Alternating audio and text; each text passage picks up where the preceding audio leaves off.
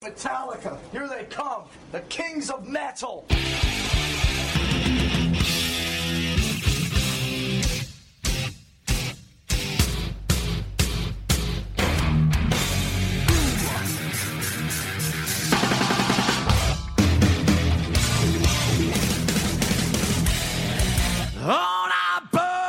Hey, this is Edwin Outwater, conductor of SM2, and you're listening to Metal Up Your Podcast.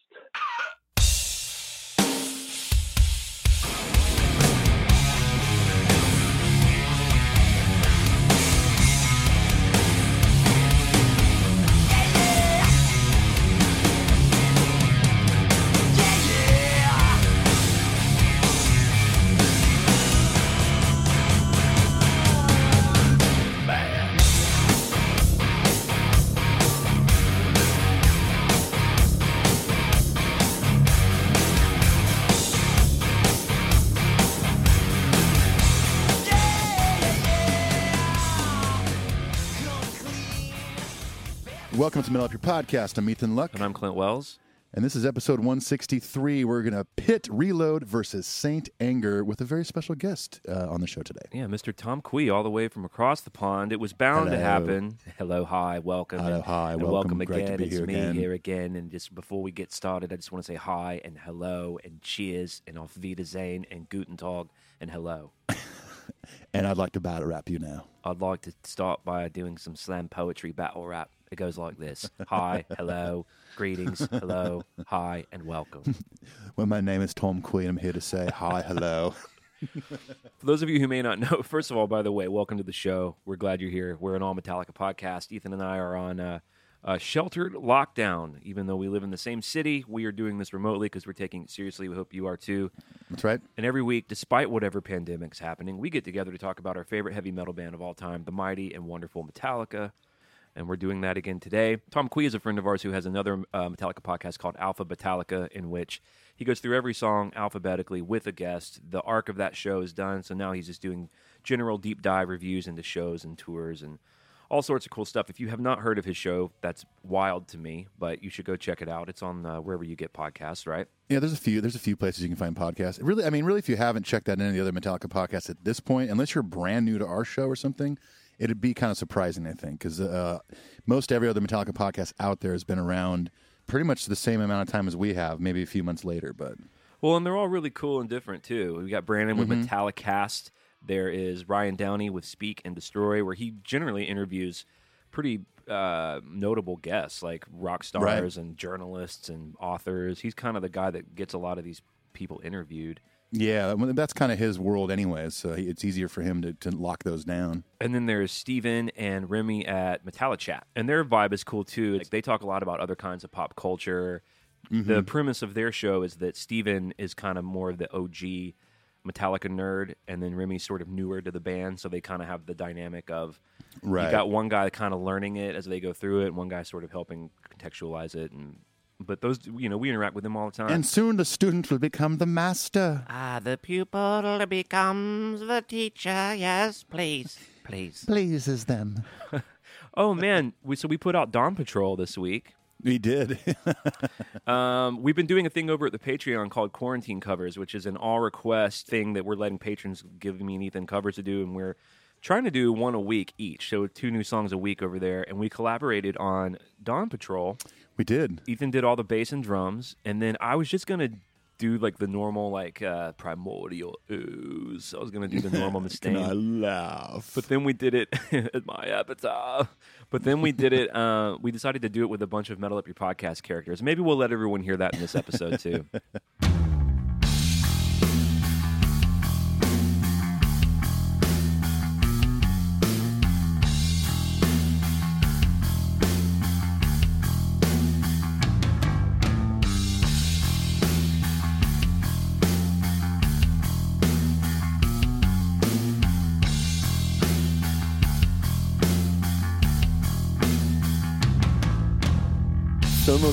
rising. In perpetual rising. The primordial ooze and the sanity they lose lost. Awakened in the morning to more air pollution warnings. While still we please walk off the work. Is our, our, our is our nervous system jerk?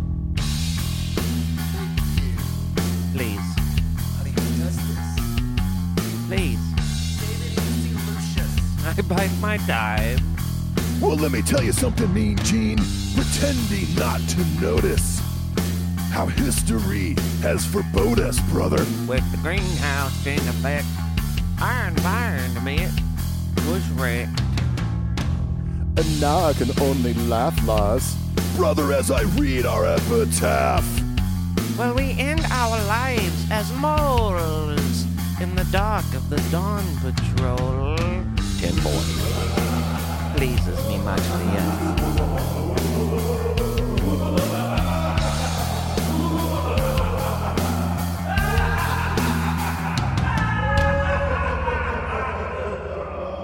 That was really fun to do. Clint, so Clint recorded his characters first, sent them over to me, and it took me forever to throw in a couple of my characters. Just be- I just couldn't stop laughing because it's so ridiculous. You guys will hear it. And for those of you not familiar, go check out our Rest in Peace episode. And I mean, it's my favorite Megadeth song. What can I say? So it was really fun to uh, inhabit that strange world, at least for a minute. Before we wrap up on the other Metallica podcast thing, it's a want all you dudes to come on, and, and I want to do episodes with everybody uh, in the Metallica podcast world. So We'll have that to look forward to. Now, speaking of the Patreon, first of all, uh, it's a really scary time for everyone, and a lot of people lost their jobs. So we totally get it if you can't support the show financially. But you can support the show by just by leaving a positive iTunes review. It's really easy to do. It doesn't cost you anything.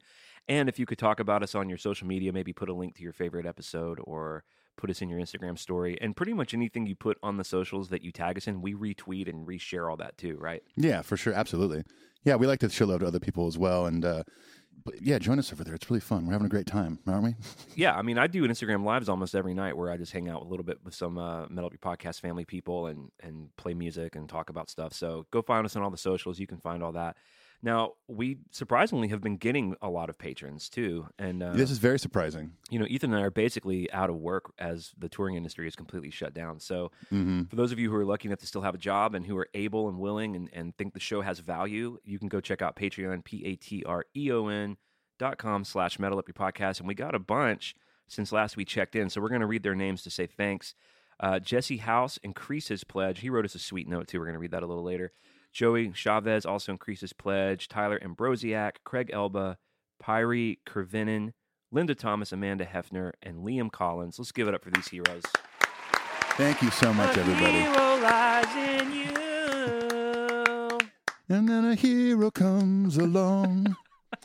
It is. I mean, I, I, I got to say. I mean, in all honesty, I'm very, very grateful that. I mean, we actually got new patrons. It, it, it, you know, it's not one of those things that you know we're sitting around, you know, banking on anything. But you know, it's encouraging that people are still finding value in the show. and That maybe are newer listeners that uh, have a, you know a few bucks to spare a month and that want to get involved in that and get all the extra content. So for that, we say a thank you. Well, and it's not a lot in the grand scheme of things, but I can tell you, you know, from my family out there to yours, how much we appreciate it, and it really is helping. Mhm, it really absolutely. does help. So, thanks to everyone over there. A few little tidbits of news before we get into some emails and hear from our buddy Tom. Hello, hi, hello, it's me. again. Hello. hi, hi, hi, it's me, Tom. Crikey. Um, All Within My Hands Foundation, which just always doing cool work over there. That for those of you who don't know, it's Metallica's charitable organization. You can go to allwithinmyhands.org to learn about their stuff and donate if you would like.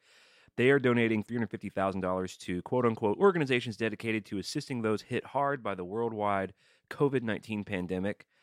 So, you know, I feel like anytime the world needs help, they step up, whether it's the wildfires or, you know, education in communities, food drives, now with this money to help with uh, COVID relief. It's pretty cool, man. It makes me proud to be a fan. And we, we say that all the time, but And and uh, last year, having uh, gone out and done the all within my hands you know, day of service, I was in Salt Lake City, just to see like people coming together because of Metallica and their and their organization is so encouraging and had a blast. And I, I don't think that's going to be happening this year. Obviously, I think they already moved it, but um, but yeah, it's just so cool. that anytime there's some kind of crazy disaster or anything where people are truly in need, like Metallica usually steps up. come together right now, creeping death. Orion. the last bit of news is it's so funny how this became news, but um, I guess that's just what happens when nothing's really going on. But now that we're dead was used as the entrance exit theme for The Undertaker at WrestleMania 36, and the boys were. I guess pretty excited about it because they tweeted about it and they said the legend Yeah. continues. Pretty awesome. Yeah, held over two nights in an empty arena. I mean, listen, I, I've got a soft spot for professional wrestling. Just I watched it as a kid. At one point, I worked uh, at a school, and all the kids were into it, so I got back into it just so I can kind of chat with them about it. Then you had that restraining order. You can't be near schools now. We don't have to get into that, but yeah, you're not allowed to be what 30, 30 feet from a school now. Thirty feet. Wow, that's still pretty damn close. Or what is it supposed to be? Thirty yards? I don't know, thirty miles. I'm not, sure. I, I don't know what the details are in restraining orders. No, I think I thought that was really cool. It was like during his entrance and stuff. Weird. Obviously, it's everything. Anything that we have seen in the last month or two, where there's an empty arena or whatever, is kind of weird. I'd imagine. I haven't really looked it up, but I imagine that WWE is kind of shut down right now, maybe, or are they still doing empty arenas, or they might have one place they do. I, I remember seeing something online where they were doing, uh, you know, no audience and doing their normal deal on a Monday Night Raw or whatever, and it looked like a smaller place. Like maybe it's something they own, so maybe they can just do them there and, and be safe, other than the people you know wrestling, of course. But I don't know. Still cool that they use their Metallica song. I think. I got into wrestling maybe like my freshman year of high school for about a, year and a half, where I was Mhm. I was pretty committed to all the storylines. Uh, it was kind of the height of Stone Cold Steve Austin. Yeah, that was the put Attitude. Era. Uh, whatever that was called. And then there was a They lot call- of in- interesting stuff going on in the WCW too, because Goldberg was a big in WCW, and then they were doing the big NWO stuff. Right. Stone Cold is one of my favorites. One. If you think Clint Wells should get back into WWE, give me a hell yeah. That's not a good Stone Cold Steve Austin, but was kind of like a poor man's Hogan. yeah, it, it, that was me doing Hulk Hogan and trying not to make my throat hurt. I just remember Stone Cold Steve Austin. He was like kind of a no nonsense, kind of a redneck, right? Yeah, basically, yeah. He'll And- kick your ass and all this and this and that. Yeah, totally. And whenever he'd after he'd win a match, like all of a sudden people on the outside of the ring start throwing him beers and start chugging them. See, I liked the opposite of that, which I loved him, but I liked the. Um, it's before Triple H was Triple H. He was Hunter Hurst Helmsley or something. Helmsley, yeah. and he would always come out in like a um like a like a vampire like uh uh like interview with a vampire Lestat. What's the word I'm looking for? Crap. Like fringe. yeah, like fringe, like Victorian uh, white shirt with the ch- the chest exposed. He would like throw Oh, a, throw a rose in the crowd and shit. I loved that. I just listen. I like the pageantry of it. yeah, that's a good word. The the theater, Yeah. if you will. Yes. Yes, of course. Of, you know, listen, WWE is one of those things. Any pro wrestling, if you know what you're getting into going into it, it's a good time. It's just fun. It's entertainment. There's a reason they call it World Wrestling Entertainment. How old is the fucking Undertaker? that guy was like rocking it when I was a kid. Well, dude, he debuted in the WWE and, and WWF back then in uh, 1990, so 30 years ago. Wow. Isn't that Wow. crazy? He's 55 years old. I looked this up right before we started. You're doing a book report on the Undertaker. I've been doing my research. Listen, He made his WWF debut in 1990. Uh, November 22nd, 1990. And um, Paul Bearer was his manager, escorted him to the ring with the urn, and that's where The Undertaker drew his power from. And then later on, of course, we find out he has a brother, a, a, a half brother named Kane, who gets resurrected from hell, and Paul Bearer brings him forth. Oh my gosh. And that dude is actually the mayor of Knoxville now. I'm not kidding. The guy who plays Kane is the mayor of Knoxville. So many of these these people went into politics. I know. Crazy. Jesse Ventura was the governor of Michigan. Right, right. It's cra- crazy times, man. All right. Well, you can email us metal up your podcast show at gmail.com. We love hearing from everybody. We get all kinds of fun, nutty emails every week, and we read a handful of them on the show. We're going to do that now what we lovingly refer uh, to as the email Email portal. portal.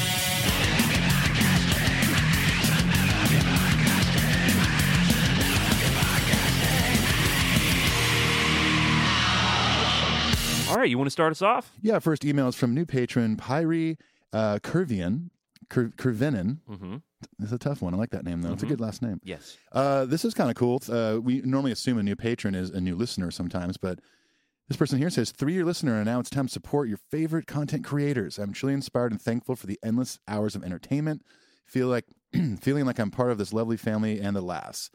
Uh, keep safe, wash your hands, and spread the love. And good luck pronouncing my Finnish name, Well, thank you, Pyri or Piri Kervinen. Pyrai. Pyri, for uh, the sweet message and, of course, for the support. It means a lot to us. Simon. What if? Yes? What, real quick, sorry. What if in Finnish uh, it's actually pronounced John? the rough translation is Jeffrey. Jeffrey Bob. Jo- Johnson. All right, Simon Ingebrand writes Hey, Clint and Ethan, hope you both, as well as the rest of the Metal Up Your Podcast community, are doing well in these crazy times.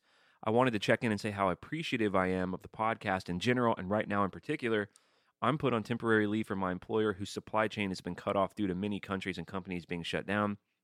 Thankfully, I'm still receiving most of my paycheck, but I have lots of time to listen to podcasts while practicing the most natural Swedish thing ever social distancing. Hmm. So your work is much appreciated. Just listen to the Jay Weinberg interview slash conversation again, which was great. Yeah, that was a real blast having Jay on the show. Longest episode. It was a really fun night hanging out with him, man. Uh, Absolutely. He says, I was recently listening to Holier Than Thou, and somehow the riff that James plays beneath the solos stuck out to me. It's not a riff that's featured anywhere else on the song to my ear, which got me thinking what other solo exclusive riffs there are in their songs. Have you ever made that reflection? If so, what are your favorites? That is all, in Metallica stuff all the time, dudes. Um, Yeah, absolutely. James is so great at taking. I mean, what you would normally do in a lazier band, myself included, is during solo time, you just play the verse riff under that. Mhm. And instead of Yeah. singing, you have a guitar solo. And maybe you church it up by changing, like modulating and changing the key, but you're basically just playing that same hook. right. Exactly. James often will play something that sounds like the main hook, but it's different for the solo. Um, like black, like blackened. Blackened, he does it. He does a, There's a lot of interesting stuff going on rhythmically in the song "One" under the solo, Mhm. But it doesn't sound like it. It all sounds like the machine gun stuff. But if you pay attention to that, there's different accents and different things going on, and different chord changes. Where he does that, uh, where else does that happen? Definitely on Blackened for sure. Uh, it hap- Yeah. There's some interesting stuff going on in Atlas Rise under the solos. Yeah, r- p- try to pay attention to that kind of stuff when you, especially on some of those old thrashers too. Through the Never, it would be another one. yeah, Yeah, it'd be interesting to kind of listen out for those and highlight those. But it, it is cool that you know after all these years later, you can hear a song like "Holier Than Thou" and, and still hear something kind of different and cool. yeah, absolutely. These dudes wrote some amazing songs that are that are more than they seem. They're so broad and popular and and could reach through a radio and smash you, but then they're also rewarding upon kind of scrutinized listening. Well, well and imagine being in, in a part of a band and writing these riffs that, that have become timeless in the hard rock metal world. Not even that, and just in rock and roll. Right. If I put on like an old cassette demo of like my first high school band, there's not many people I, I want to show that to. Yeah, it's embarrassing, right? You know, and these dudes around the same age were make were writing "Kill 'Em All." Yeah. Well, the first song they wrote was "Hit the Lights." I know. I mean, that's nuts. That's nuts. Um, he says, I also wanted to submit my availability for a retroactive Metal Tales on the Road contribution. Keep up the great work, guys, and stay safe. Simon from Stockholm, Sweden, New Jersey. New Um, Jersey. what he's talking about is the Metal Tales. So if you're a patron of the show at whatever level, you'll have to go look at whatever the tiers are. You can come on the show and be an ambassador for any show you've seen in the past. So we're going to be cranking those up during the uh, quarantine days here. Um, so That's yeah, right. of course, Simon, you're on the list for sure, homie. Absolutely. Thank you, Simon. Our next email is from Jesse House. He says, Clinton Ethan, what's up, guys? Jesse Housen. Housenson. Jesse Housen Seisen. Many Gracie Jessison Housenson. Housen, uh, dear Clinton and Ethan. what's up, guys? Hope you're surviving shelter in place. Uh, just want to let you know that I upped my Patreon pledge. Well, thank you very much. We appreciate that. Thank you. Uh, I imagine uh, these are real lean times for you guys as touring has come to a halt for the entire industry. I plan to keep it going at this higher level until we uh, find our way out of this mess or I lose my job, whichever comes first. Smiley face. Um, Still waiting for the COVID 19 single from Lunar Satan. Peace, Jesse. Yeah, that's it's great material for a satanic uh, space band. What uh, uh, there- wasn't there another suggestion about about uh, Lunar Satan coming down to Earth to rid the world of COVID nineteen? Yeah, I don't know. Maybe yeah, maybe Satan comes down and saves the planet, and that and thereby garnering the trust of the planet, Yeah. uh, which is all just a sort of a diabolical machination to take over the planet. So yeah, so he's still up to no good. oh yeah, Satan. Oh yeah, Oh, always. always. yeah. I mean that guy is Wait, always. you talking about you talking about Satan? Oh, you mean Satan of the No Good? That's his middle name. Hi, it's me, Satan. They call me up to no good Satan. What if Satan taught like that? He kind of had a, a weird lisp, like, Hey, everybody, it's me, "Hey, Satan. Garth." You know, the world's most notorious underlord. It's me, Satan. Sounds like a like a South Park version or something. well, what happened was ancient Christians froze me in a, in a giant ice ball and sent me up into space. But uh, That's right. centuries later, uh, through through uh, incantations and other various Luciferian spells, uh, I was thawed out. I sound like the Tiger King guy now. You almost sound like one of the characters from Family. What's the guy from Family Guy? Always goes, I know. I don't know what that is because I don't watch cartoons. But anyway, back to Satan. So anyway, I he, I was thawed out somewhere hovering in space, and uh, well, I, I now am in a, uh, on a quest of vengeance. But what I heard is little old Earth got a little bit of that coronavirus. So my plan is now. As Satan, I'm gonna go in. I'm gonna rid the world of coronavirus. I'm gonna be a big hero, and then I'm gonna use their trust against them and take over the world because I'm Satan. Thank you. Thank you. All right, Jesse, thank you for uh, the email and the support, of course. Our buddy Hele Marie Berg writes in and says, Clinton Ethan, I've done a massive job in trying to catch up to the current episodes of Metal Up Your Podcast. I've not succeeded yet, and this new world makes it hard. I haven't listened in a while at all since both me and my husband are supposed to work 100% from home as teachers, and we have three kids at home on top of that. Damn. I know the situation is far from unique, but this is difficult on many levels. It helps to know the situation uh, is the same for so many right now. I'm afraid for my family. My brother in law's on chemo for MS. My grandmother's over 90 and not allowed to have visitors. And a very close friend of my mother's barely hanging in the first place, suffering from cancer. Yeah. If any of these people catch the virus, it's almost bound to be fatal. Again, I'm aware that this is the same for many right now, but I haven't dealt with it in a healthy way. Well, I, I appreciate her honesty uh, about that. And, you know, we want the podcast to kind of be a break from all the horrible news. Mm-hmm. But Totally. I, but I do also want to um, I do also want to take a, a minute to just say that I know how she feels, and uh, we're scared for our families Mm-hmm. and our parents, and uh, we're scared for the people in our lives that are vulnerable to this thing. Absolutely. And, you know, being out of work is hard. My wife's working from home full time. We're are we're with our kid twenty four seven, trying to figure out what we're going to do about you know teaching her, uh, keeping her occupied. Feeding her. There's just so much going on for families right now, and for for anybody, for people. So Right. you're not alone, and and uh, I appreciate you writing that. So anyway, she goes on to say. After checking in very briefly this morning on your live stream, Clint, I forced myself to get a grip. You were talking about living unhealthily, being healthy. I told my husband what I needed that I needed to go out for a run, then put the episode from last week on. Hearing your voices, laughing at your jokes, and just getting the input I've been used to for months really did me good. Thank you guys. You've created something to lighten up these crazy times. Take care. Love you. Hele Marie. Oh, that's cool. It's That's really awesome. cool. Well, I I mean, I'm I'm excited and, and very proud to, to you know that you and I can put out something that maybe gives people a little bit of a break during all these times because I think one of the scariest things over all the things even she detailed is just the unknown of Right. how long this is going to be, when it's going to end. Right. You know what I mean? Uh, that that's that's a very scary part. You know, and no matter what kind of industry you're in or what kind of family situation you have, so just not being able to have an answer, I guess. Well, and you know, I think that the little things you can control in this time are really important. Whether that's going for a run at the same time every day, or Mm-hmm. or um, you know, coming up with some sort of creative diet and sticking to it. My wife's been doing exercise routines just with these little weights we have and doing yoga. Yeah.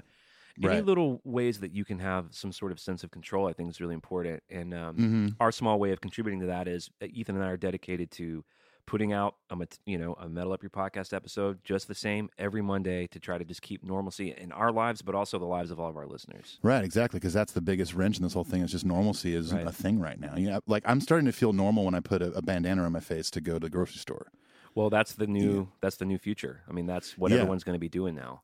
I actually had somebody look at me weird yesterday at the store. Well, that I'm well, like, "Well, really? Are you? Are you, if you? Did you just come out of isolation from like an underground cave? like, Well, there are a lot of people who either believe themselves or who are believing what some people are saying that it's not a big deal. right? And uh, you know, I know that you you know, you're a self-confident person. I know you don't care, but they're wrong to judge you for that and they're you know it's that's going to be normal i mean it's the cdc's already recommended it uh trump Mhm. tr- even trump has said has recommended it everyone will be wearing masks in public in the states from now on for, for a Right. while Yeah, exactly. and, and and honestly, you know, as that catches on, the people not wearing the mask are going to be the ones that are going to get weird looks because it's like, what are you doing, Yeah. you fucking idiot? exactly. Yeah. Be- because the masks are really to protect other people from getting your shit. Mm-hmm. Yeah, That's really yeah, what totally. they're for. Um, Yeah, and I hate right now that all I ha- all I have is a bandana, dude. You can't find a mask anywhere. no, we're You you know? we, uh, my wife ordered us some. Hey, Isabel. Uh, I was going to see where we got our. We ordered some masks, but they're going to take a, Oh, okay. about a week to get here.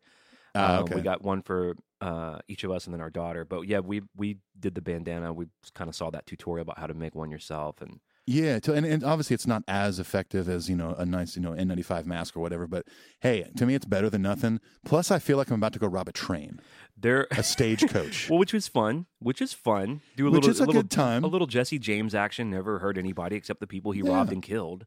Other uh, than that, I saw that the a guy was uh, arrested in New York for hoarding N95 masks. He they said he had good. in terms of gowns and like cap or caps and masks. He had he was hoarding over a million pieces of like preventative medical equipment. Jeez, yeah, good. And I'm I'm like, can we can we kill that guy?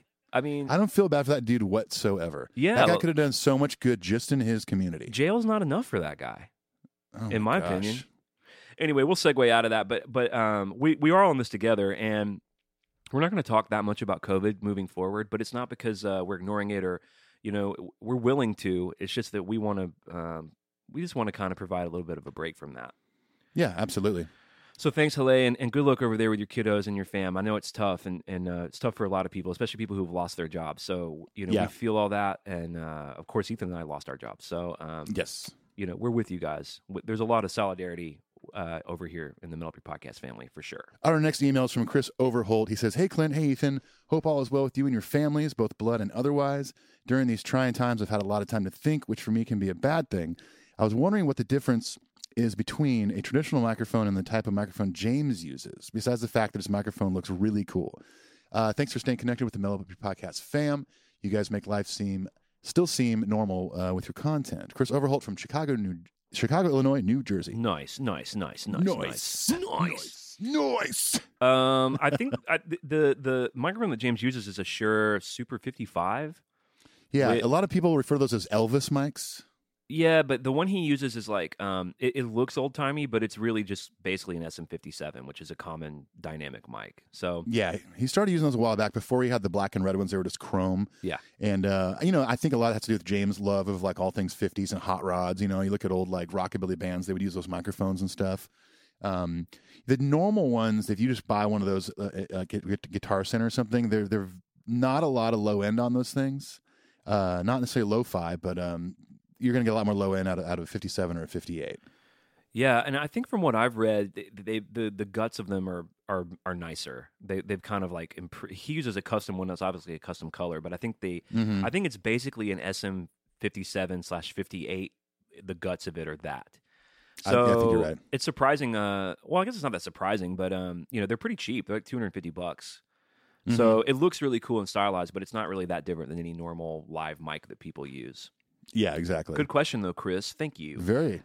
Uh, I included this last email because this we've been asked this question a lot, so I just wanted to put it out there in an official episode right. to sort of deal with this. So Jay Rivera says about S&M two.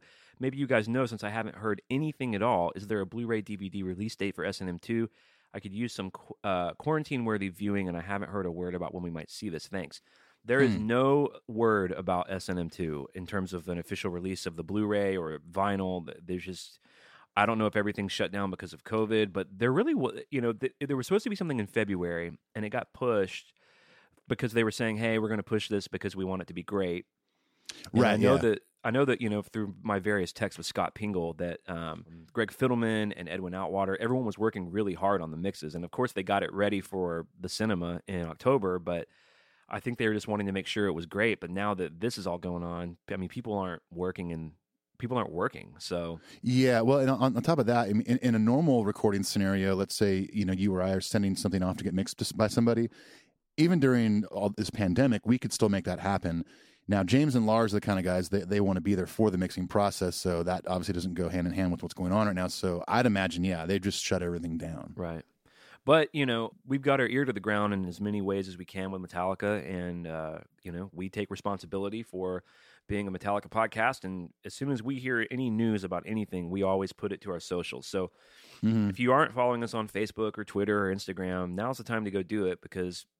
And we've also been doing this fun thing each night during the week where we do like a nightly Metallica question where Yeah, it'll be a riff battle where Ethan and I have videos of us in our respective studios playing whatever, Seek and Destroy versus the Four Horsemen, or it'll be just sort of nightly questions that are designed to stimulate discussion and that's been a lot of fun. So it's a good time to go follow us on the socials. Absolutely, yeah. It's been a good time thinking of the questions. I just the, the last two posts I incorporated just vinyl, like you know, pictures of the two records, like this or this. You know, that's been kind of fun. Anyway, we'll get out of the email corner now, but so it's metal up your podcast show at gmail.com. You can write into us. We love hearing from you. And let's get out of here now and go check out some uh, quarantine covers.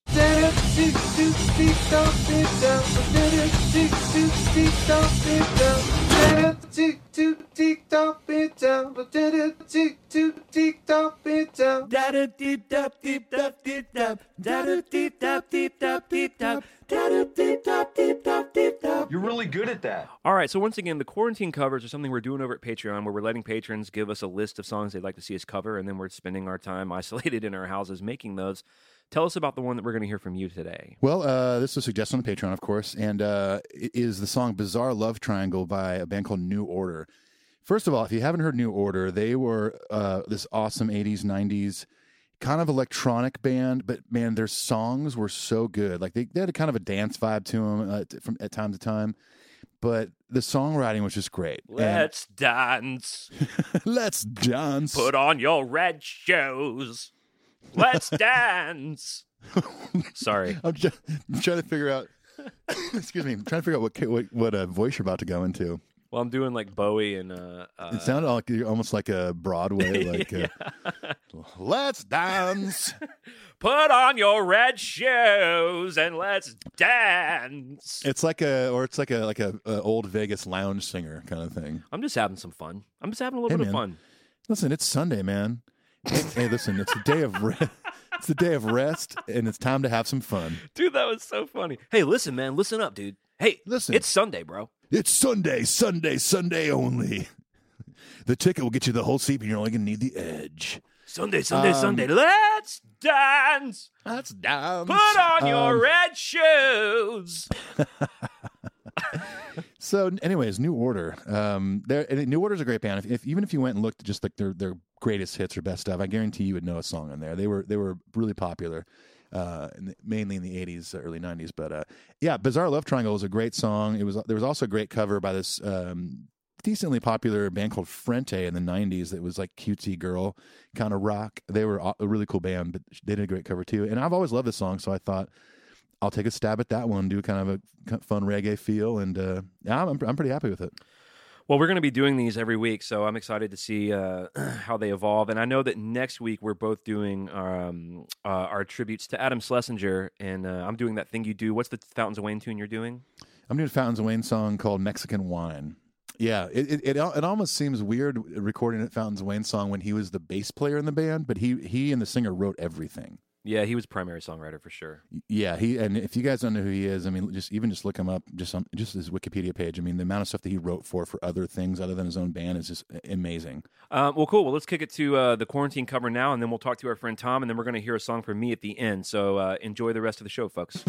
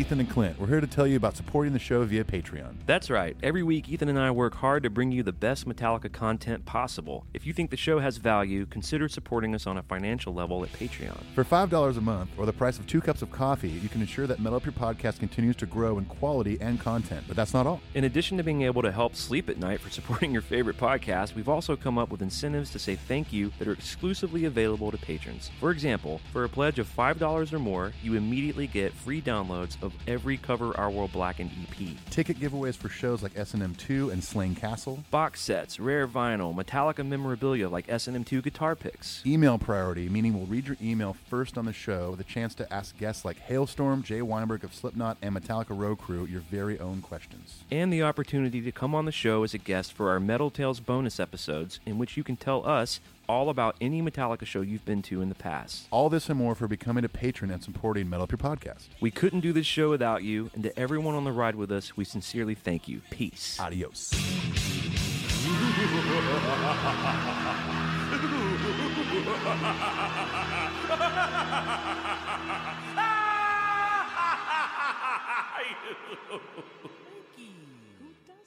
Well, here we are with our good friend Tom Kwei from all the way across the pond. How you doing, Tom? Thanks for joining the show. so good to come on again. I mean, you know, we take different paths. You've had James's guitar tech on. I recently did an episode on James's Joe Rogan experience. It's, you know, it's a niche versus the macrocosmic, but I appreciate coming on. I know we haven't got much planned, but uh, yeah, good to be on. Yeah, it's good to have you back, man. It's always a pleasure, of course. And uh and we you know, I think your your podcast is kind of I know it's not winding down, but the alpha, alphabet part of it uh is kind of nearing the end. So it, so is your plan now going forward just to kind of make like, cover like you're talking about like stuff like Joe Rogan uh podcast with James on it, stuff like that, beekeeping? So yeah, apiary, yeah, it's becoming more of an anthology sort of thing. We did conclude quite a while ago now with, you know, you really got me was technically the last song, episode 165, uh, but then came back to do um, the Mosolov cover, the Iron Foundry that opens the second set on S and M two. Uh, But since then.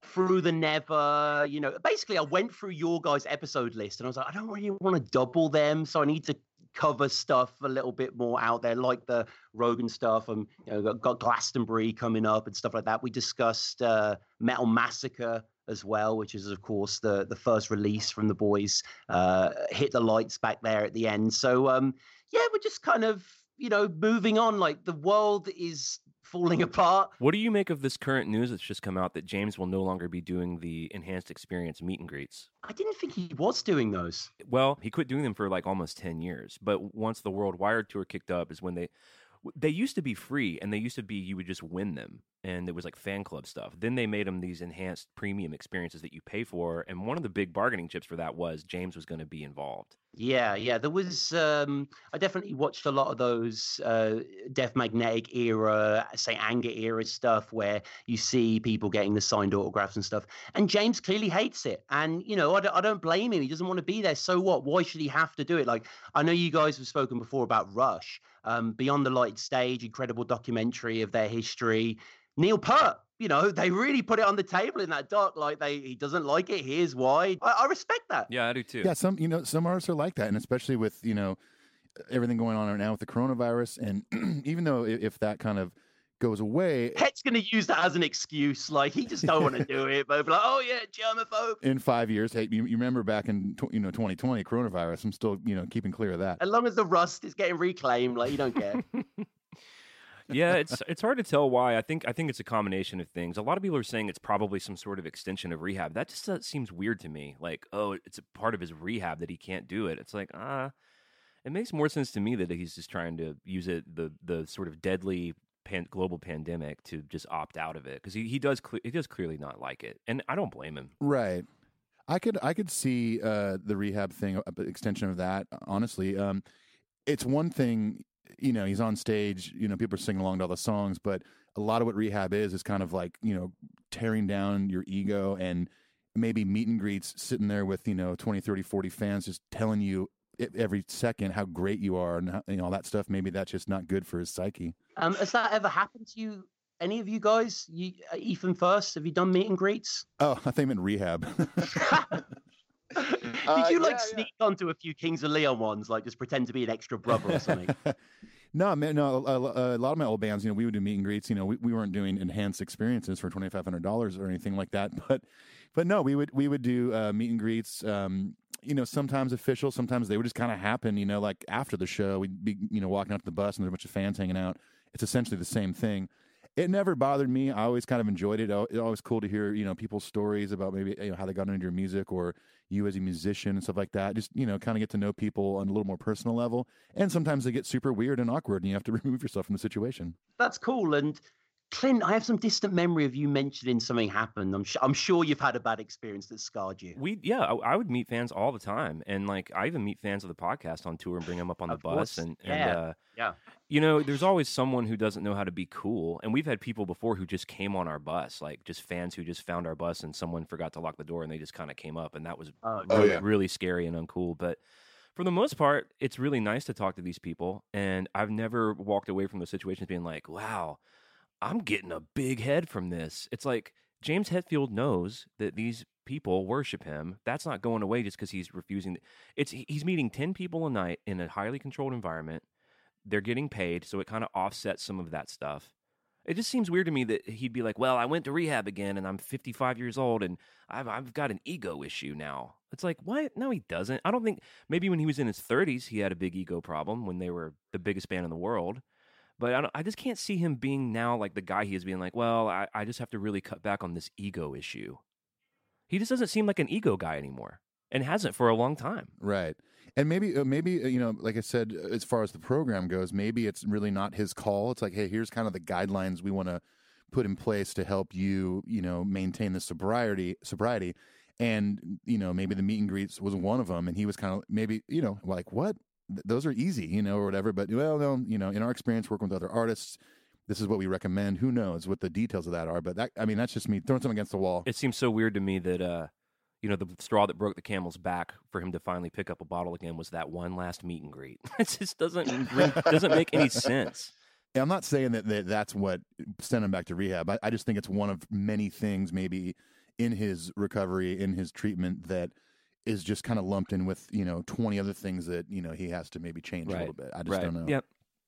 Well, let's get back to the podcast real quick. So I actually remember the I remember exactly where I was because we had sold our house in Nashville, and we sold our the the market in East Nashville got so crazy, Ethan, as you know, that when we sold, Right. our, we were living in a, a hip part of East Nashville called Inglewood, and we sold our house within like three hours of putting it on the market, really quick. We Mm. couldn't find another house to live in, so we had to live in this rental in a kind of weird part of town and it was a really weird time for us because we didn't really take any of our furniture we only had a few things we were waiting to close on this house we'd found and i was sitting in this kind of barren weird living room when i got the email of tom kwei introducing himself to us saying that i guess you were saying that you were you were going to start the show earlier, but it ended up being a few months after us. And you were saying you were bummed because it was good, but you were saying, but I'm going to be doing this kind of different thing over here. And I would love to, like, I just remember from the very beginning, you were really collaborative and cool and introduced yourself and Absolutely. kind of set the tone for what's become our friendship and our relationship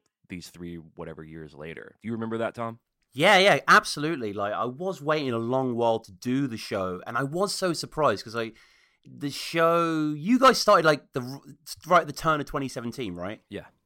That was yeah. So you did like a little cluster of episodes, and I've been podcasting for a little while. You know, people know that I did the Tom Waits podcast stuff, and I'd be, just been a fan of the format in general for like probably a decade at that point, or you know whatever. And it always baffled me that there weren't any Metallica podcasts really before us. Okay, there were a few, but there were none that really kind of pioneered, I, did justice, I felt, to the monolithic nature of Metallica. You know what I mean? It's it's wild that it was 2017. It was like getting towards the end of Obama's like second term.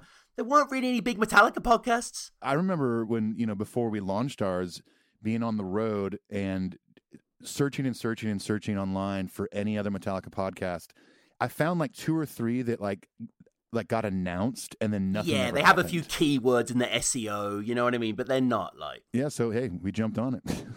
you were you were there, and it's not to say that there weren't podcasts before that. Obviously, Beatles pods and Bob Dylan and stuff that you know, and continue to be huge ones subsequently. But uh, but yeah, no. Um, basically, the catalyst for me doing the podcast was getting the Back to the Front book, which we would actually go on to speak about. My first appearance on the show, we reviewed that incredible coffee table book detailing the uh, you know Justice era and the recording of the album, the tour, and all that. Stuff. That was the pup the puppets era. Oh, excuse me. It's, yeah, what the fuck? You're yeah. fired. Yeah, You're fired, Yeah. you're no, fine. in my head, No yeah, wonder your yeah. podcast is ending. and uh, you know, I, I just like you know, kind of was get reinvigorated by that and the Nîmes concert and certain other things, and just like right, I'm going to do this. I'm going to do this kind of alphabetical exploration. And like you were saying before, even like I was searching wildly for different Metallica podcasts, and I don't know why, because you guys were out at the time, but I just must have missed you, or maybe purposely I wasn't looking, or you know, I don't really know. But um, yeah, found the episodes, was ready to hate like begrudgingly click play because obviously I love Metallica, so it's like, oh, there's a Metallica podcast. I kind of want to hear it, and you know, you did the classic strategy of releasing a few episodes up front. It's quite charming when you go back to those Spartan times. There's no real emails. The whole episode's like 49 minutes or something like that. You know, it, it, it, it's really it's really rustic. But but that that was it really because I've been doing Battle Rap Resume as well, my other podcast you know that whole spirit of collaboration of reaching out to people of just messaging some guy on facebook that you've seen perform and over a skype connection you can broadcast to lots of other people and just that you know that that open holistic nature is is kind of what i love about this art form. So uh so yeah i, I wanted to hate don't get it wrong i did want to hate you guys but i i couldn't really do it We were too charming. Well, we were too charming. yeah, That's wait- how it works. wait. yeah Yeah, way too charming. And, and you're Just too like- nice, Tom. all your characters as well. Like, you know, someone needs to on the Patreon, you need to just do a little kind of anthology of all the different people you've explored and all the voices and references. It's it's a wild tapestry. I had an idea, it was a pretty ambitious idea once, and I wanted to uh, uh, coordinate it with one of the the people who listen to our show that do animation, where I wanted to do like an animated press conference with all the characters, uh, and so they can all sort of show up and Chris and, Yergis will fund that. old Metallic Claus, he might be able to help make Metallic it happen for sure. Yeah. Maybe yeah, so. Yeah. It has been a weird ride. Yeah, it has been a weird ride. And I always loved your show because uh, it's a brave format because you got someone that you've never talked to before Oh, yeah. coming on for every song. And most of the time it worked out great. And, uh, and it was really fascinating getting everyone's perspective. And it really, I think, in terms of the community of the podcasts, that gave it a lot of people a voice. I mean, we do these metal tales from the road. We have people on occasionally, but you did it for every song. But you're also man. gambling with that occasional person that just maybe doesn't have a lot of experience talking much or you know um, articulating their Oh, their yeah. many oh, yeah. thoughts about I, I the say, song. I say ninety percent of the guests have never been on a podcast before. right. And that and that can be nerve wracking for some people because But they've emailed in though, crucially. I'm not asking them to be on. Like they That's want true, to be on. right. So there's a subconscious thing though when they know you're recording. Oh, yeah, something definitely. something switches. red light man. syndrome. Yeah, red Skype syndrome. Yeah, definitely. Yeah. people can can can get a little, you know, uh, a little mewish maybe, and just kind of. But most, to my astonishment, and I totally agree with what you're saying, Clint. Like, you know, it shouldn't really work. And I'm not saying this is the greatest podcast in the world or whatever, but we're doing now on the show now that we've kind of finished the show proper, as we keep saying.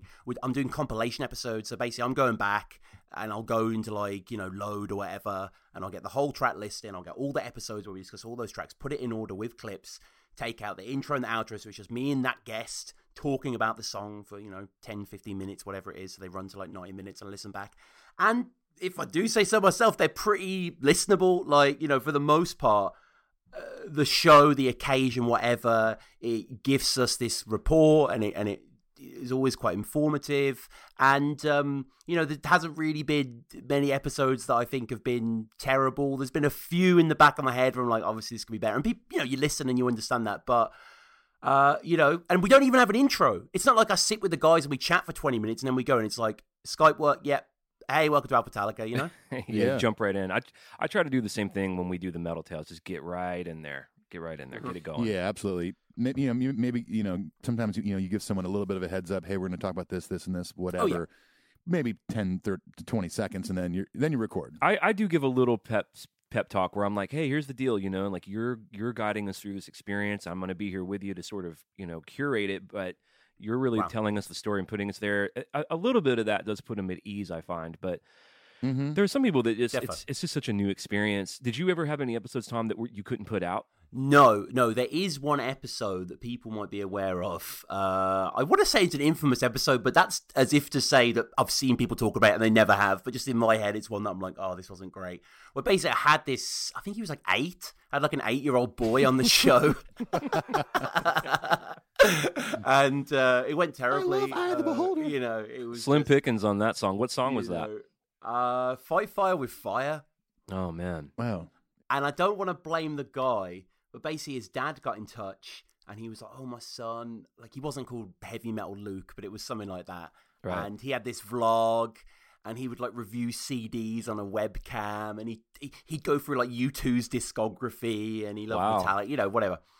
And this was just this feverish time when I was doing the pod, and I was doing loads of episodes beside the songs as well. I was just, you know, so into the creation of it. So I just said yes, and it was stacking up, and it was months away or whatever. And you know, it's not his fault. He's eight, of course, but he was quite shy, and it was just quite a muted, brief conversation. Like anyone who spoke to a child that doesn't really want to do it knows what I'm talking about. So uh, Right. yeah, there's there's that one, but no, there's nothing I'd never actually not put out. No. Did you ever run into an issue with people who multiple people who wanted to be on the same song and then they were maybe disappointed that they they didn't get the spot or something? I mean, there's a few people that you know might moan a little bit and bristle about, oh, I wanted this and X and Y, but most people were just happy to be on, and you know uh, how it would work. People would get in touch with me. You can still get in touch with me if you want to come on the show in some capacity. Uh, I'm getting people on in the future to discuss them at Glastonbury. As I say, we're going to talk about the history of Metallica's stage designs. Uh, I'm also going to review the Milton Keynes show as well. Um, so yeah, there's lots of cool stuff coming up. But yeah, metallicapod at gmail.com. Get in touch with me there. And I would just email people, okay, here's the next five songs, or here's the L's that are left. Pick what you want. And some people would be like, oh my Yeah. god, this cover's available. Or some people might be like, oh, fucking Leper Messiah's there. And I didn't really play favorites. Like, it got to the point later on, though, where I was just getting people back. Like, I was getting people I'd had on that I knew had really good episodes with. And I was just like, let's just talk about something else. What do you want to talk about? Right. And then and then we were on. We I did better than you. Ethan did Blackened. We both did Enter Sandman, and I think I did. I did Unforgiven. No, yeah. Yeah. And then you did um, a Beyond Magnetic tune. Just a Uh, bullet did- away. That's right. Oh, you also did Form Within as well. And Thorn Within. Yeah. Wow. Yeah, you're on a few times. It's on there a lot. Yeah, it's Dang. cool. Yeah.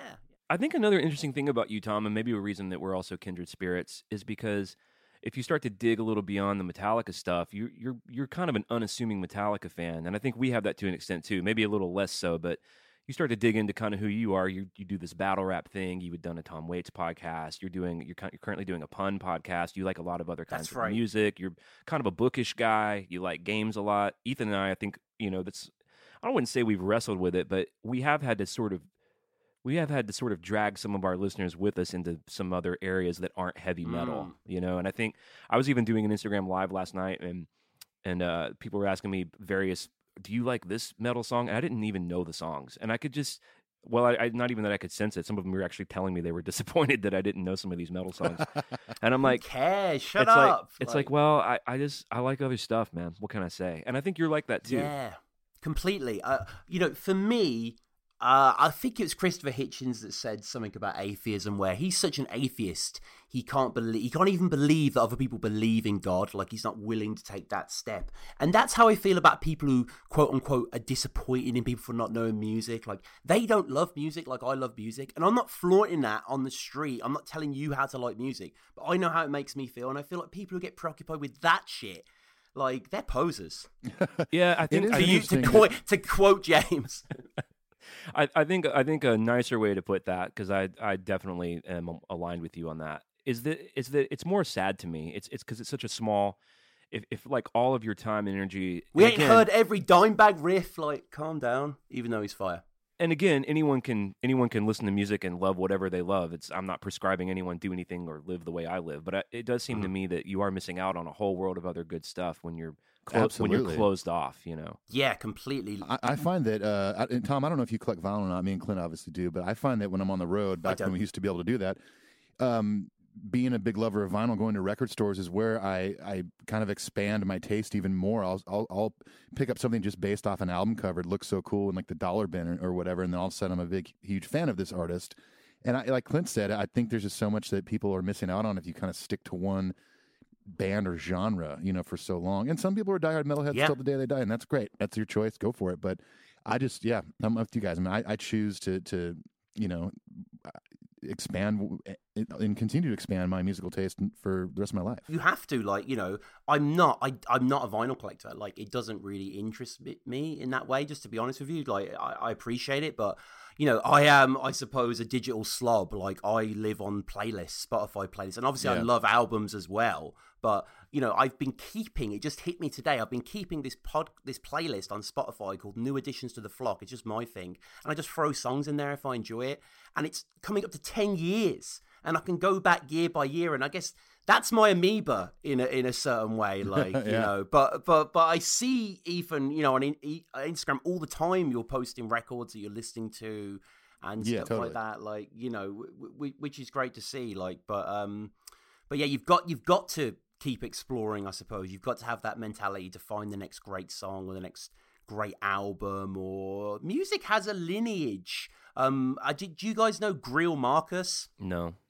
I'm He's like a the name. music critic. Yeah, he's. I, I've just got into it myself. He's kind of an esteemed American guy, a bit like Robert Christgau or you know those sort of people. But um, anyway, he's got this book, The History of Rock and Roll in Ten Songs, and he goes through that idea. Like he's basically saying that the history of rock and roll has been explored so much, and we all know it from the Delta Blues to Alan Freed to you know wh- whatever Zeppelin, etc. Um, so let's consider each song kind of representative of a thing, of an essence in rock and roll.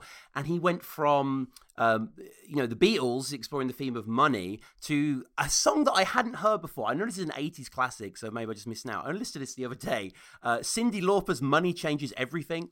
That's a good song.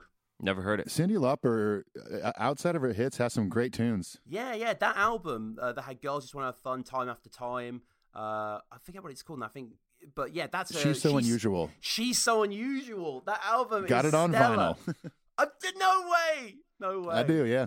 That's crazy. Okay, that is a yeah. Money changes everything. I guess is the point I wanted to make there.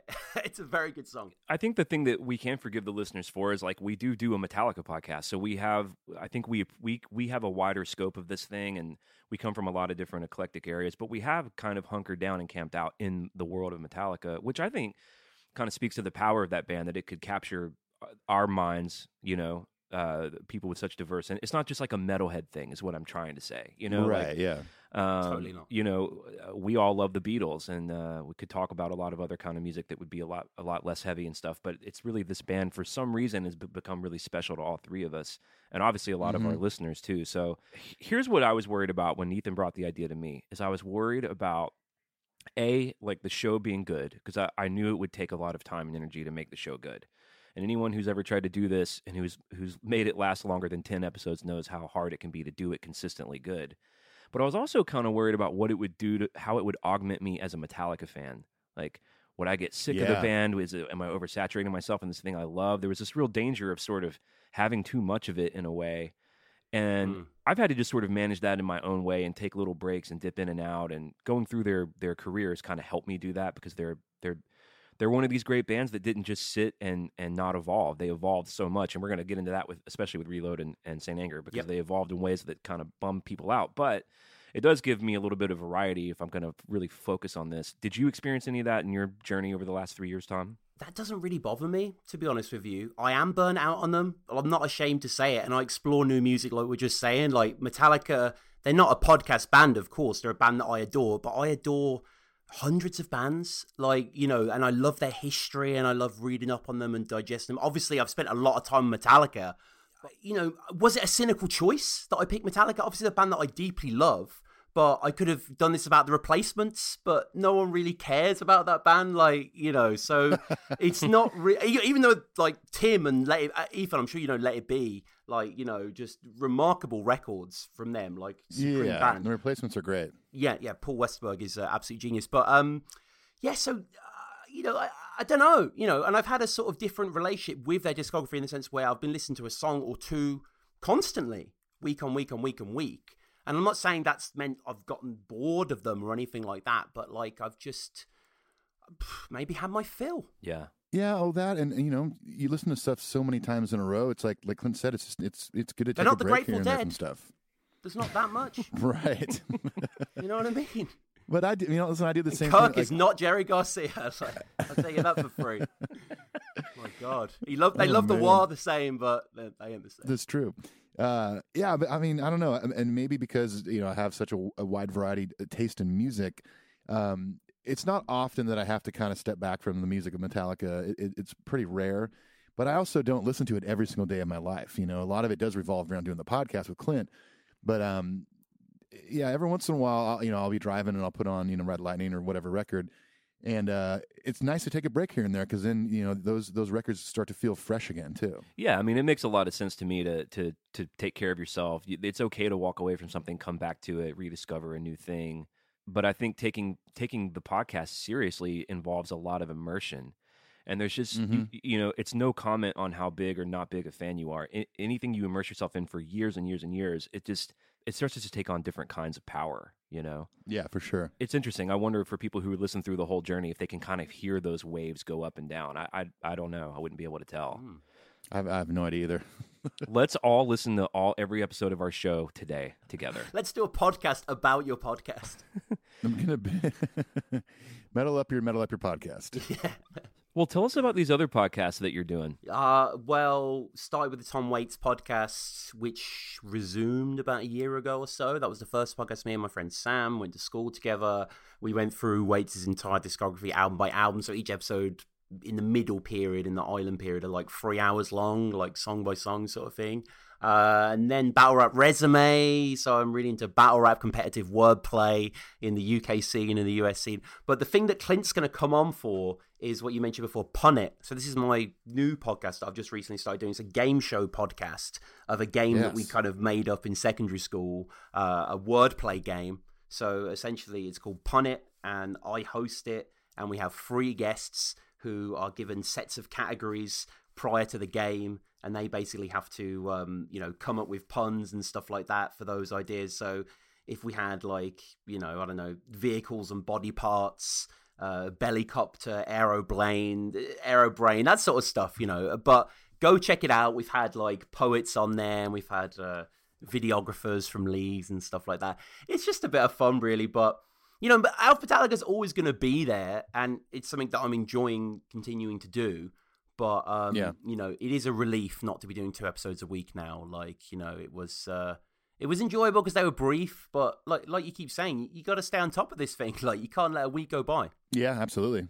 Well, yeah, I, mean, I remember in, go ahead, Ethan. in the early. I was saying the uh, in the you know early maybe the first year we were doing this podcast. You know, you mentioned doing two episodes in a week. There was nights we were recording two hour and a half long episodes a night, or not a night, but like in one night, and it was just Mm-hmm. exhausting. You know, and we you have to figure out ways to kind of spread it out and Through so the you don't go tours as well, there was a lot, there a lot of hotel rooms. I seem to remember in some episodes. Oh, we've done a ton of uh, yeah remote episodes when when both of us were on the road, you know, more full time. And uh, I mean, shoot, there was episodes where I was in you know Eastern Europe and Clint would be in you know Washington or something. It was yeah, you, you just made it work. It's kind of amazing that we did all that. I, I think that uh, you know, it, it's almost like the podcast live is a microcosm of just life in general. That I consider that kind of our our young dumb days where we were like.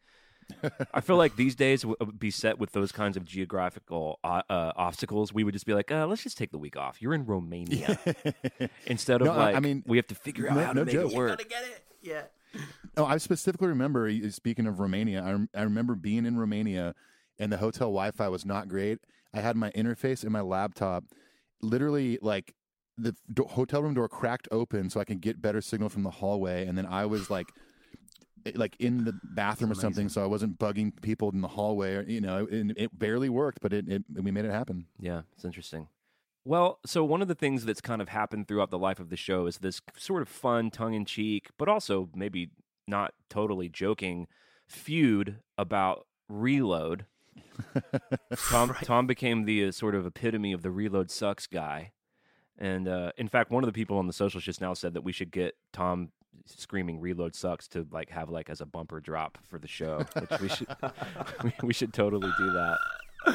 Let's get into sort of that a little bit. So, people have been introduced to you on the show before. They kind of know that you're more of a Saint Anger guy. You're not real big on the low and real. Anyone who's heard your show too, when you go through those songs, you know you're Oh, you're pretty. Uh, you can be pretty vicious about and honest about the stuff that you do and don't like about Metallica. So, where does it start to drop off for you? Are you a Black Album guy, and then is it just load and reload, or is it kind of anything in the '90s? What's what's your take on that?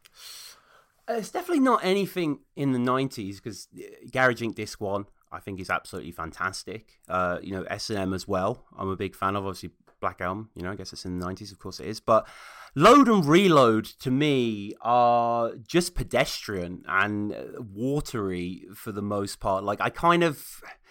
Like the problem is, you have to respect them for their direction, apparently, and their bold fearlessness. To... What if the direction shit? What if it's just this kind of slightly, uh, you know, I don't want to rant here about reload or whatever, but uh, Oh, please like- do. li- li- life, as we know, is very short, and I just find these albums quite boring.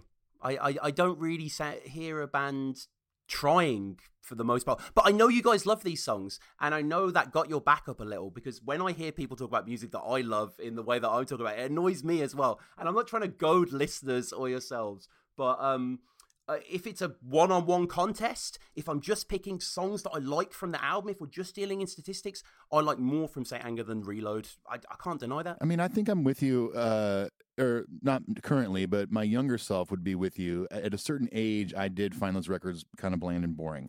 Um, but also because I was, you know, had been a fan uh, since Justice came out. And at the same time and age, I was getting into so many other styles of music that I think it, to me, it was coming off as bland and boring. Now, the older I got, and you know, the more uh, you know, broad my music taste was getting, that's kind of what brought me back to those records. I've got a broad taste. You know, I've got a ta- I've got a you do. taste broad enough for Reload. Like, there's no. It's a very shallow thing to swallow. Like, it ain't broad. hey, I believe This you. ain't Wilco. You know what I mean? Like, this ain't Radiohead. Like, I think taking that really long break uh, from those records, and even even kind of from the band, I mean, it wasn't until uh, S&M and Garage Inc. came were so coming out that I basically, was you're like, saying you "Ah." understand at my age. Is that what you're saying? I said if, if if you were 16 right now, it would make sense. It doesn't make sense right now to you. Here's what doesn't make se- here's what doesn't make sense to me. So, because first of all, it's almost like we just are on, from different planets, both of you, because I just never heard, and this is more about my age than me being smarter or broad or anything. I just was too young and dumb to even hear a difference. It just all I heard was Metallica, and, and so Yeah, it and I didn't have all that like I didn't grow up with them in the '80s and have all that pure butthurt stuff where I was like, oh, I was there when Kill 'Em All hit, came and there was nothing like it, and they've betrayed that. I just didn't have any context for that. So to me, the line from one the one video and Enter Sandman to Fuel was just like, oh, it's Metallica playing their new song, and the new song kicks ass. right. But what's what is weird to me is that Tom doesn't like Reload for all those reasons. That it, it, uh, you know the songs are kind of long and repetitive and don't justify themselves. It would make more sense if you also didn't like Saint Anger, but it's so bizarre to me that you do like Saint Anger because the songs are way longer, way more repetitive, way more. They cannot justify them. I listened to it again Way this morning and I was like, oh my god. I don't uh, sincere maybe. Yeah, they're raw. It's sound of the guitar raw. absolutely outstrips the Reload sound, the Saint Anger sound, the rhythm sound. What a snarl! Like the Reload's got a muzzle on it. Like, what is this puddle of mud? Like, what what is this? That was you listening to the the band Puddle of Mudd. That was the wrong record, dude.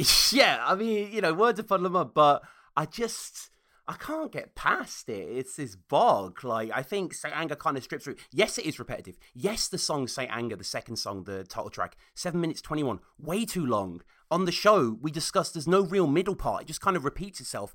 But that vocal release, the fuck it all, fucking no regrets, that riff, the clatter. Like I don't think anything gets your heart racing like that on Reload. You know what really surprised me today listening to it? I was like, you know, the the album Saint Anger is pretty tight. Like the chunky mm. chunky stuff and like the, the kick drum, the bass, it's it's pretty it's not as loose as I remembered. The, mm-hmm. tou- Right. the tough things are the things we all know. Of course, the snare, blah blah blah. I don't even want to get into Yeah. that because that's just so boring at this point. But mm-hmm. It's like Jason Space. It's like yeah. the biggest thing that, other than that, the ping ping ting ting guy, is the vocals are just so raw and like intentionally unproduced, untuned. It's like they tried to get the song really soon after writing it, so the phrasing's not really pocketed great. And Yeah. I, I feel like if they had just spent a little more time putting some TLC into the vocals, it would have been better. And, and if they had edited down some of the songs, I made a note today, and we're not going to go through it track by track or anything. We're just sort of doing bigger, broader ideas here. But Shoot Me Again, which I was like, oh, th- these this album. I will say this in your defense, Tom. This album will take you on a ride. I mean, I felt like I was on a ride. Oh yeah, where I'm like, uh, um, one one minute I'm like, this is pretty good. The next minute I'm like, I hate this. And the next minute I'm laughing because it's so ridiculous. like the, all the, again, shot, the, the all the shots I take part. All the shots I take, get back on you. I was like, man, that's really cool. You don't you don't like the answer riff in the chorus? I ain't dead yet. Burn out now. Come on, like is that not ominous? It's okay. But like the system of a I down kind of moments. verses, like the whispery stuff, and then it's really loud. But at a point, at like the Mm. five minute point, it sort of ends, and you're like, well, okay. But then it's got like two and a half more minutes where it's like, and then, then and then the fatigue of Saint Anger starts to kick in, where it's like, Mhm, oh my It's god, completely fair. Completely agree. Well, it's also also too with songs that long and not having any lead guitar work on the record just makes those parts seem like forever. Not to have Yeah. anything Mhm. interesting happening when that one riff is just repeating for the next two and a half minutes. right and not even lack of solos either. It's like you know usually when you're when you're recording a, a rock song i don't mean to sound patronizing or condescending or anything but you'll record like a couple of rhythm parts that are just meant to reinforce each other be thick and soupy and cool. But even if you're not playing a solo and this is what i like about load and reload you'll have other guitars doing colorful things. Maybe they've got a weird Right. effect on them maybe they're doing a counter melody just all kinds of little uh little flavor little flavor nuggets Yeah. Saint Anger doesn't have any of that color it does a little bit on like uh one of the coolest sounds on the record is the beginning of some kind of monster that really fuzzed out Mm, hmm Kind Like, of if- harpy. yeah. if they had done a couple of more days, like all the records I've done, like the records I do with Bob Schneider, we do all the rhythm tracks with the drums and bass, including guitars, and then every they all go away. And then I'll do a couple of days with the producer where I'll it all it is is color. All it is is like Mhm. different guitars, different amps, different pedals, different parts. I kind of hate that. You hate it? But you like Radiohead. It doesn't really add anything to the song. Like I get what you're saying, but in reloading songwriting in general, like I just it's about melody, it's about lyrics, about instrumentation. It's not about frilly little reverb diddles. Like Well, I agree. The song's got to be there. If if if you're if you're Yeah. just poli- we call that in the biz that the uh, the technical term is called polishing a turd. Yes. And uh, you can put as much sprinkle sprackle on a song, but if the melody's not there and the lyrics not there and the power isn't in the actual like nugget of the song, then it won't matter. But Yeah. something like Saint Anger is so raw and so intense that it, it really could have benefited from editing and from color, I believe. Yeah, uh-huh. and also too, and to to your point, Clint. I mean, if you don't have a song, I mean, there's not much you can do to it. And that's the big issue with me with Saint Anger is I just think the songwriting aspect of that record is is just not that good. I mean, there's there's there's there's things I like. I think there's you know certain songs where like the the the, the tempo and the melody and the riffs are awesome. But then lyrically, it's just kind of like, ugh, you know, like you know, the song "Saint Anger" is probably my, that one is probably my favorite one on the record and I love the aggression of it. I love how powerful it is and stuff. But like, there's just some bad lyrics in Oh, there. that and- bridge and- is and rough, ph- dude. Phrasing. That bridge is rough. He says, "I want my anger to be me." It's just and and and I've I've really really butthurt some people out there in uh in in the world by calling this an AA record, but it just clearly is. It's so buzzy of that like he. It just he's clearly out of rehab, which was a big deal for him and a big deal for lots Sure. of people and inspiring to lots of people. I obviously understand the importance of being sober if you're a, an addict and all that. So I'm not criticizing the program or the process or sobriety. Nothing like that. And if you if that's how you're hearing this, then you're a fool. That's all I can say. But the the lyrics suffered from this big time because having your ego we were talking earlier about rehab is about destroying your ego. And John Lennon went through this too. John Lennon went through a big ego thing and talked about it, and that's why his output around Sergeant Pepper was less than Paul McCartney's and why it got kind of weird and weak and why he came back with so much power in the 70s. But because Right. you can't write from an egoless place. Ego is such an important tool when you're when you're making creative statements, and especially when they're deeply personal, like James likes to write. So, what do you have in this time? You have him sharing lyric duties with not only other members of the band who should not be writing lyrics. Sorry, they just shouldn't. But not only them, Phil Towle writing lyrics Phil. for Metallica. And it just that's a big flaw of the record, I think. Yeah, I agree. I don't mind lifestyle determines my death star. I don't think it's that bad of a lyric. That's okay. That's not as bad. Do you know what I mean? I think that's actually kind of witty in a way. That's Kirk, right? Yeah, yeah, that's what I'm saying. Like, that's the best. Better than any of Leeds is fucking. Like, I think the frilliness on St. Anger, the dressing, whatever you want to call it, I think it would detract from the songs. I think it's kind of part of the song is that the riff eh, you know, it's half finished, coming out of a kind of cocked open amp. Like it's just kind of there's a very cathartic nature. And I'm not. Tr- don't get me wrong. I'm not saying Saint Anger is like the greatest record ever. It's not. I'm just saying I think it's a little bit better than Reload. Like, you know, for me as well, Mem- Memory Remains pisses me off. It's not a song I regard highly. What? Yeah. All right, well let's let's unpack that. What what what angers you about the memory remains? It's obsessed with five seven. Like if anyone that plays guitar knows that the kind of you know the the five seven uh, on the fretboard, whatever on the A string, that kind of patterning forms the basis of millions of riffs all over the world. But for some reason, in Load and Reload, it just becomes so enchanced in the guitar playing that everything feels very samey.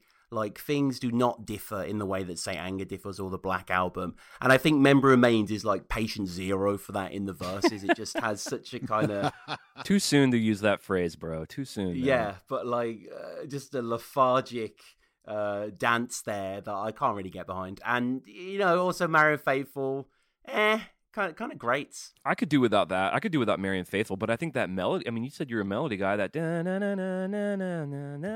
very great. Woodville. That's a great Feel- feels very lived in. Doesn't really feel a Metallica melody. I think it does. You're saying it doesn't feel like one? Yeah, it just it doesn't feel like that could have gone on like an Orion era track. Like there isn't anything that mythic or essential about that melody. I find it a bit carousel. There's that. bit- There's that colorful language we've come There to we love. go. from Speaking Tom of Quaid. color. it's, it's a bit carousel. I mean, I'm getting deep here. I mentioned Greil Marcus before. Like, what am I even saying about music? But no, like, um, you, you know, again, everyone has different ears. Everyone listens to everything differently, and you know, like to argue about the song is like to try and change someone's mind on their favorite color, isn't it? It's like it's it's not going to happen. Sure. Like, you know, you, there's no dog in the fight. But Totally agree. It's all subjective. It's completely subjective, and there's no right and wrong answer, except in this case, in which Tom is completely wrong.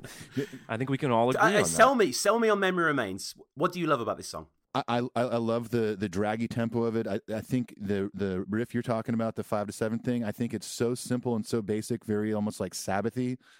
Uh, I think almost everything about the song, just musically alone, you could sing along to. You know, all that kind of stuff is catchy to me, just as catchy as the melody is and the Marianne Faithfull part. And check And out the and the snare part. Ba ba ba da da da da da. da. Yeah, and and I also Hook think City. that uh, the the, uh, the the Marianne Faithfull part, to me, that is a very quintessential Kirk kind of lead, not lead, just it's just a melody essentially, Mm. and and I think it's become such a huge part of their show when they play that song. When, you, when you're in a stadium and everyone's singing a guitar part, you know that you've you know stumbled on something good. I also think the lyric is interesting. I, I think it's an interesting portrayal of this sort of Sunset Boulevard, Billy Wilder thing. It- It's a story song that's not as personal to James, which he didn't do much of. I thought that was kind of interesting lyrical ground for him, uh, and it, it it sits in its own sort of unique space of his songwriting lyrically. And I, I liked the uh, uh, I like the imagery too. The dance little tin goddess. Like I could really, I th- I thought it delivered a really creepy, eerie vision of this Mhm. washed up celebrity fame chasing person who just lost all the magic. And I always found it kind of haunting. I, th- I thought that they just really nailed the premise. Mm, mm, no, no, good point. And I didn't really even consider the subject matter, but just in terms of the the melody, I don't know the composition. Uh, I do love Kirk's solos though. The solo breaks, I do too. those intro Oh, yeah. leads, irresistible. Though. What's your favorite song on Reload? I mean, it, it probably is Fuel, but if not Fuel, uh, Bad Seed. Oh yeah, you do like Bad Seed. I do. Re- I think. What is it about Bad Seed that you like so much? I think Bad Seed, if you're gonna do your ZZ Top La Grange riffing, uh, which just kind of dominates this album as well, then I think Bad Seed is the best example for it. I like P.T. Barnum James. I like the ringleader aspect. I think Kirk's tight. I like the splashy drums on the Hang the Noose Again. Like it just has that kind of you know high noon swagger. I don't know, and it's short as well. I think it's the shortest song on the album, like four minutes. Yeah, the- the short is short serves well. I mean, some of the songs do feel long. Even my covers of some of these uh, load and reload era songs, I'll even take I'll even edit out certain parts. Like Absolutely. in Mama said, they do the bridge twice. Why? In uh, in Low Man's Lyric, they do the bridge twice. Why? The song's already like eight minutes long. Yeah. So I, I I can see that criticism. You and I, Clint, when we've gone through those records, have, have talked about the the load and reload fatigue. You know, by the end of the record, you're kind of just, oh my gosh, that's so long. I'm burnt on this thing. Think about how different the world was when that was even something they bragged about. That was like a selling point of the record. It's one of the longest CDs ever made, or whatever. Yeah. now Yeah, the, the sort of the way that people consume music would, would be like, ooh, I don't know if I'm interested in that's that. that's too long. Didn't they have to cut? They had to cut some of the that. solo, didn't they, from Outlaw Torn or something? Yeah, they they cut out they cut out the like the jam at the end of Outlaw Torn, which made the song better. People, that's not a popular opinion, but It was an okay jam. Like you, you, you know, you like Dave Matthews Band. It wasn't that sort of woodshedding, you know, like. Yeah, but I'm kind of a unique Dave fan too in that um, I, I don't really I, I went to some shows, but uh, maybe five, and I don't listen to the bootlegs because I like the album versions where they don't jam. I love Dave Matthews. Yeah. I love the songs a lot. So anytime that they turned a song that I love into like a, a 15 minute jam, I'm like, that's three or four more songs I'm not getting, and it really bums me out. I don't like the jammy part. Yeah. At least with a band like Dave Matthews Band or really any jam band, you kind of know what you're getting into going to a show. It, I guess it was a little more surprising when Metallica would kind of venture into longer songs like that. You know, they got a little jammy. Ethan, what's your favorite song on Reload? Probably Unforgiven too. Yeah, that's the same for me. I love memory and stuff, but Unforgiven two to me is just uh, it's a it's a pretty perfect song in my opinion. Uh, um, I don't know. I, I love James's lyrics. I love the I love the melodies so much. Uh, it's one of those songs that when I listen to it, like even if I'm not really paying attention, it's just on. It gets still it still moves me. I still feel something from it, even after all these years later. Tom, where do you place? Uh, how how would you order the Unforgiven trilogy from from your favorite to least favorite? I only like Unforgiven one. Tell us how you really feel, Tom.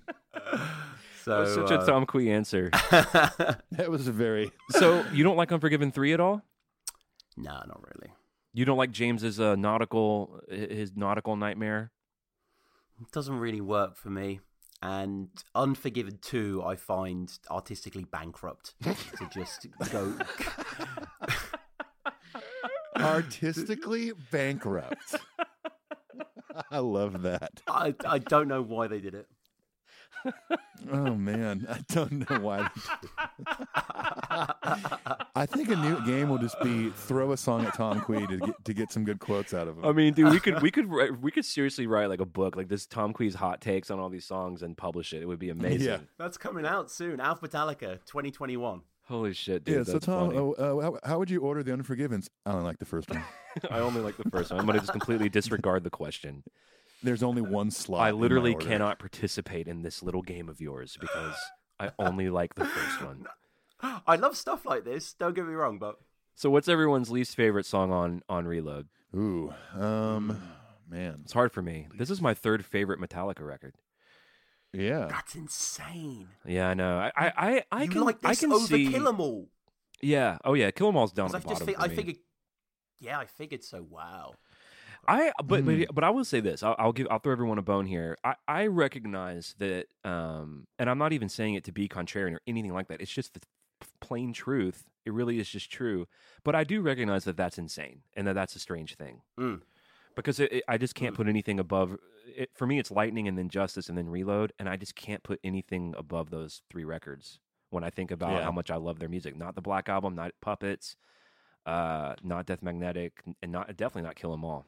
Although I, you know, I'm in the same boat as you guys. I love all these records. I love this band. Everyone knows that. Yeah, yeah But- of course, of course, course, you yeah. do. Yeah, yeah. So But- uh, everyone's least favorite song. I'm probably gonna have to go. I'll I'll lead us off here. I'm gonna have to go with maybe Prince Charming. I was uh, that was gonna be mine as well. Mine's Prince. It's always t- t- tied for me between and Tom may not like this between Low Man's Lyric and uh, actually uh, Bad Seed. oh, wow. Yeah, I'm I, I'm gonna boo that. I boo, I'm booing you currently. boo. Uh, Boo. I like Low Man's Lyric as well, for the most part. Actually, I think that's pretty successful. But probably go with Carpe Diem Baby personally, just for having the worst title ever. I'm gonna boo that too. I'm gonna give that a solid capital B. Boo. That is just. You don't like the so- title? Oh, it's just obnoxious. It's like something a jock could write on the wall in American Pie. Like it's just. Oh, My name's Todd. I'm gonna write Carpe Diem. yeah, baby, Carpe Diem. Baby on the locker. Like it's just tasteless. Like. What could that song have been called that would have been a better title? Because I do agree that's a weird. I I, I might have just called it Baby, Carpe it's just a Diem. baby, I guess. Yeah. Yeah, yeah. It's the baby that does Yeah. kind of make it cheese. It, does, make it a little cheesy. It almost I almost picture a guy in a zoot suit saying it. Hey, like going to A a, he's going to a zoot swing suit. dancing club. And he's like point he's like doing six shooter hands. Hey, carpe diem, baby. Yeah, it's like uh, it's what uh, carpe diem, daddy o. it's what Vince Vaughn's character would have said in Swingers, maybe. Yeah, exactly. Cherry You're poppin' so money, daddies can baby. You're so it. carpe diem, baby. Yeah, yeah, good carpe diem, baby. Have you seen the movie Swingers, Tom? Uh, I'm aware of the lineage. Uh, I've not seen it, no. All right, well, it's you need to fantastic. You need to watch it, bro. Yeah, it's better. It's better than Reload.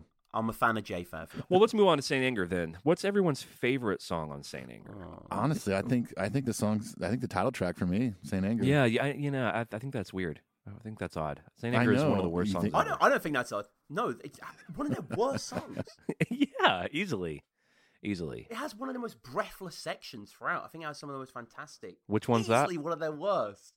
The whole kind of pre-chorus into chorus, like the hit the light section, the uh, you know, madly in anger with you when it kicks out onto that. I think just Hetfield's shape and distance there, but uh, all within my hands for me is the best song on Saint Anger. Yeah, eight minutes and forty-eight seconds long.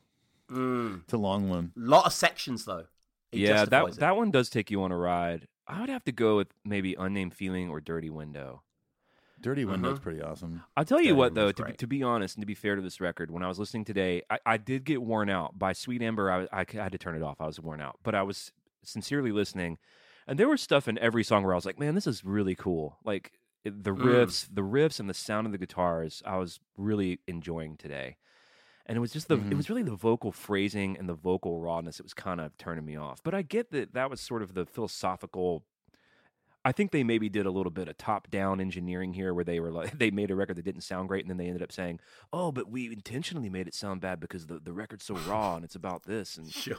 It's like, well, you kind of ruined it the listening experience by committing so much to that idea, you know? I, f- I fully think that they, they just committed to what where the direction they were going. Where it was like, I mean, because let's be real here. Like, I, I- we're not going to harp on the snare drum thing too much. I just want to point out the fact that, like, Lars was convinced that this is going to be this cool, unique thing for the record, and nobody wanted to tell him otherwise. So they just went with it, and I think they, that was kind of the attitude they had for this whole record, where it's like, well, this is just dirty, no solos, you know, very loose recording environment. Everyone's writing lyrics, no, you know, crazy effects on the vocals. Let's just ride, ride with it and see what happens. There are moments though that lyrically, I mean, All Within My Hands has a great lyric. Unnamed Feeling is one of James's best lyrics of any album, I think. Mm. Where, where do you stand on that, uh, Tom? Lyrically, Unnamed Feeling. Yeah, yeah. I think it really does. Um, I think it's just a beautiful title, isn't it? Yeah. I think it's like something you would see in like a poetry collection or something. It just kind of strikes. It's kind of the opposite of Carpe Diem Baby, really.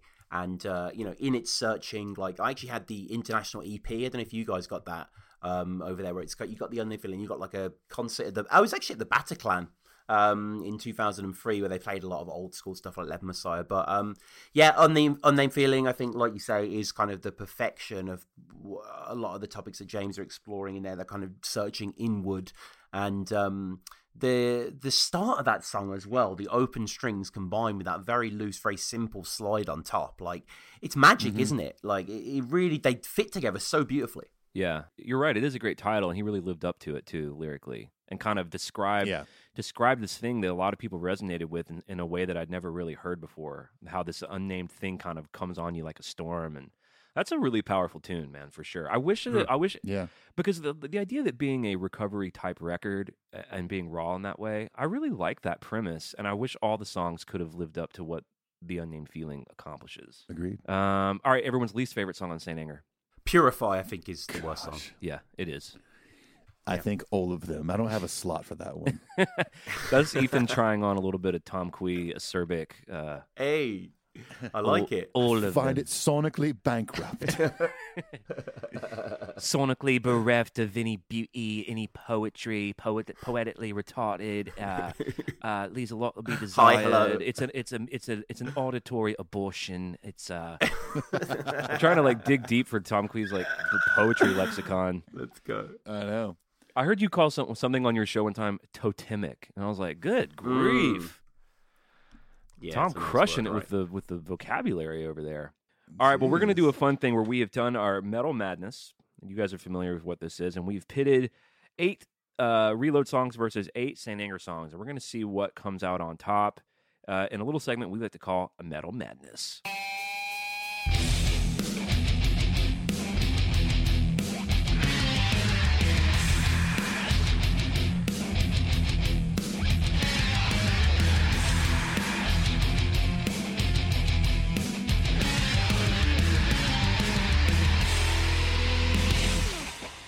All right, you guys know the rules. Best two out of three votes, and the song moves on. I've got the bracket here with me, and we're going to have some fun and figure out what's going on here. So, the first tune up on the Metal Madness is, or should I say, the Metal Madness Saint Anger versus Reload edition Devil's Dance versus Frantic. Ooh. Hmm. I mean, gotta Devil- gotta be fran- gotta be frantic. It gotta be. Yeah, I got to go Devil's Dance. Okay, so Devil's Dance isn't one of my favorite songs off Reload. However, uh, over Frantic, I'm going to say I'm, I'm with Clint on this one. Okay. That's Devil's. Dance. That one is tough though because I do think I do think Frantic is a good song. Frantic is a good song. Frantic has good moments too, yeah. It's heavy. It's it's cool. Uh, the fr- it, it's really the frantic tick tock section that. Does that bother you? Well, it's not a good idea, even if it sounded good. But his vocal on that is just so, he. It's not good. You know, like that. That if I was Yeah. producing it, I would have said, "Hey, we need to we need to do that again, homie. we need to make sure that your voice is, doesn't get thin and whimpery and shitty there." Mm-hmm. It goes to this weird kind of like like teenage boys. He just does tick Yeah. tick tock, you know. he almost sounds like he's on Kill 'Em All. Yeah, but it's miss. It's, missing the power though. It, it, it gets really yeah, no, but just like the way he he's breaking through puberty on like hit the lights and stuff. right, dude. We rec- you mentioned that Metal Massacre. I recently went back and listened to that version of uh, Hit the Lights, the one with Lloyd Oh, Grant, and his vocals are so funny, dude. He does that big scream at the beginning. Have you um have, have you have you guys tried to get in touch with Lloyd Grant because his website is hilarious. No, what's his website like? Well, I say hilarious, but it's just kind of quite low rent, really, and quite simple. Uh, and I reckon you should get in touch with him. Like, I have emailed him, but maybe someone with your guys' clout. What's he hawking on his website? Like what? What's it for? don't, I think just like you know old eight tracks of instrumental stuff from the eighties. Like, Of Metallica stuff? No, no, I'm being sarcastic. I Oh, don't know what oh. he's selling at all. I was I was about to get on eBay and order an eight track player. yeah, damn, the new Hulk. How do you find? I just googled it. Lloyd Grant website. Yeah, something like that. that was yeah. my flow chart. It's I been a little while since I've been on there, but uh, but yeah, Lloyd Grant for people who aren't aware is obviously the uh, uh, guitar player who plays on Hit the Lights and does the solo, which we covered. Uh, oh, maybe yeah, maybe his website's gone down. yeah, he might have tubes, left the don't old. know. Uh, he may have let the old. uh, yeah, might have been a little, the old Squarespace account. you know? Just getting out of getting out of the eight track business. yeah, All right, next up we have Tom's favorite reload song, "Carpe Diem Baby" versus "Invisible Kid." Invisible Kid. Hmm. the, the thing about Invisible Kid, you mentioned it before that the songs are too long, and Invisible Kid especially is like eight minutes, I think, or something like that. And it does have repetitions, but there's like one moment when it all opens up like this wound and like this gargle of feedback. It's crazy. It happens for like two seconds in the song. That's why I like Saint Anger. It has that sort of exploratory, wild nature to it. So I've, I've got to go with Invisible Kid. At eight minutes and thirty seconds, "Invisible Kid" is the second longest song on Saint Anger after "All Within My Hands." Crazy. That ooh section is so rough, dude. It is. It is. It is. All right, go ahead, Ethan. I'm going Carpe, Carpe Diem, baby, yeah, for sure. going Carpe Diem. Thanks, man. Sorry, Tom.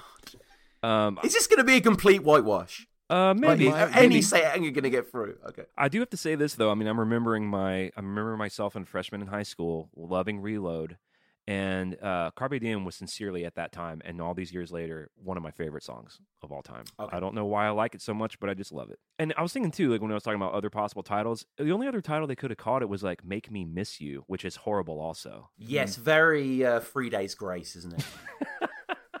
Make me miss you Make me the miss new you single tonight, from Maroon 5. tonight. Oasis, Make Me Miss You. And then make me miss you tonight. Make Me Miss You, maybe. All right, next up we have now this is actually going to be tough. Low Man's lyric, great ballad versus I guess the ballad of Saint Anger, unnamed feeling. Ooh. Hmm. See, I'm gonna go, I'm gonna lead us off and surprise everyone right now and say unnamed feeling. Yeah, yeah. Uh, really, that is surprising. Uh, I'll go with unnamed as well. I have to. What would you have said, Ethan? I, I, I'm going to say un- unnamed feeling as well. So we have a unanimous decision. There we go. Probably, maybe the only one that we're going to have today. All right, next we have Tom's favorite Reload song, Bad Seed, versus My World. Ooh, this is tough for me. James does say sucker in my world quite a bit. You know what My World has that was bothering me today? Is it has a lot of unnecessary profanity, Mm. which I, as many of you out there, dear listeners, know, uh, employ profanity quite often. Love strong language uh, when it's used right and used for effect and comedy, and I love it in my music. But it just feels a little gratuitous in this song. Yeah. Motherfucker got in my head. Yeah, he, James? Just fill in the line. Yeah, yeah. No, you're right. Having said that, that's one of the songs that on the journey of the podcast I really, really did not like, and it's one of the ones that for sure grew on me. I probably gave it a five or a six out of ten on our uh, Saint Anger episode. I've got to go bad seed. Ethan, I'm going bad seed as well. all right, yeah, I would have said Bad Seed. Although it's, I've it- never been uh, it's- never been a fan of Invisible Kid. I gotta say, Tom, it's really weird that you like Bad Seed so much because to me, Bad Seed is really emblematic of what a lot of those records sound like. It's fun though. It is I think It's a lean. It's a leaner, sharper version of what Reload mostly is.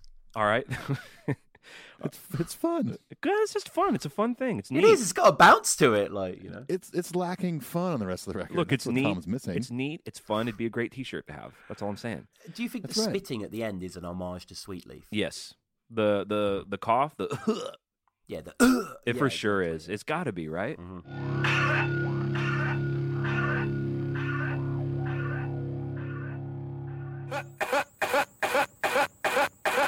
What Tom's talking about is I think it's on Master of Reality. It's a Sabbath song where you kind of hear that choking coughing sound. Yeah, it begins the Mm-hmm. song and then Iommi just crushes in. Yeah. Next up we have Better Than You versus Some Kind of Monster. I'm going Better Than You. Screw you guys. Oh man, um, I, Tom, what do you think? It's it's got to be. I mean, some kind of monster is unforgivably long. Like it spends so long on like various mathy chugs. Like it's pretty mindless. 826. But you know, when it drops in, when that riff drops in after the distortion, just squealing before it all pulls, like it, it, it's it's that moment. So yeah, some kind of monster. All right, Ethan, tiebreaker. Better than you. Okay, that was the right choice. Although Some Kind of Monster is one I of the best songs on Saint Anger, and I love that. The you know the famous riff that that that they made that Kirk couldn't get. That's a killer riff, man. In fact, Absolutely. in fact, I'm going to go ahead and call that on our Saint Anger riff battle. All right, fair I don't know which one you're going to do, but figure that out. I'm not sure yet. All right, so moving on. The next thing, Slither, which is probably pound for pound people's least favorite song on Reload, versus Dirty Window. Dirty Window. Yeah, I'm going to go Dirty Window too. Dirty window, clean. hmm Although I love the song Slither, uh, unashamedly. I was gonna say, did either, either of you uh, think that we would have a unanimous de- decision on any Saint Anger song today? Mm, I don't think I'm I did. Yeah, yeah. Look at I'm, this. uh, I would I'm say boosted if by there that. was going to be one, it would be this. But it also depends on what it would have been pitted against. But in this case, yeah, I think when this whole thing blows over, we should all get an apartment together. and send Anger tattoos. yeah, and start vlogging. Okay, next up we have Attitude versus Purify. And I'm going to have to give it up for Attitude. Oh God! Even though I hate attitude, it is actually better than purify. If I'm being honest with myself, so I'll have to go with attitude. Attitude as well. you, yeah. you hate Attitude? It's a great little Motorhead tribute. Down in and in and in. It's the worst culprit of the five seven. Like, oh my God! It's just I just imagine some hick driving around listening to it. it angers me. Yeah, you know who that hick is? James Hetfield. Uh oh. yeah, exactly. Round round the downy streets, like totally. Born in Attitude, ma.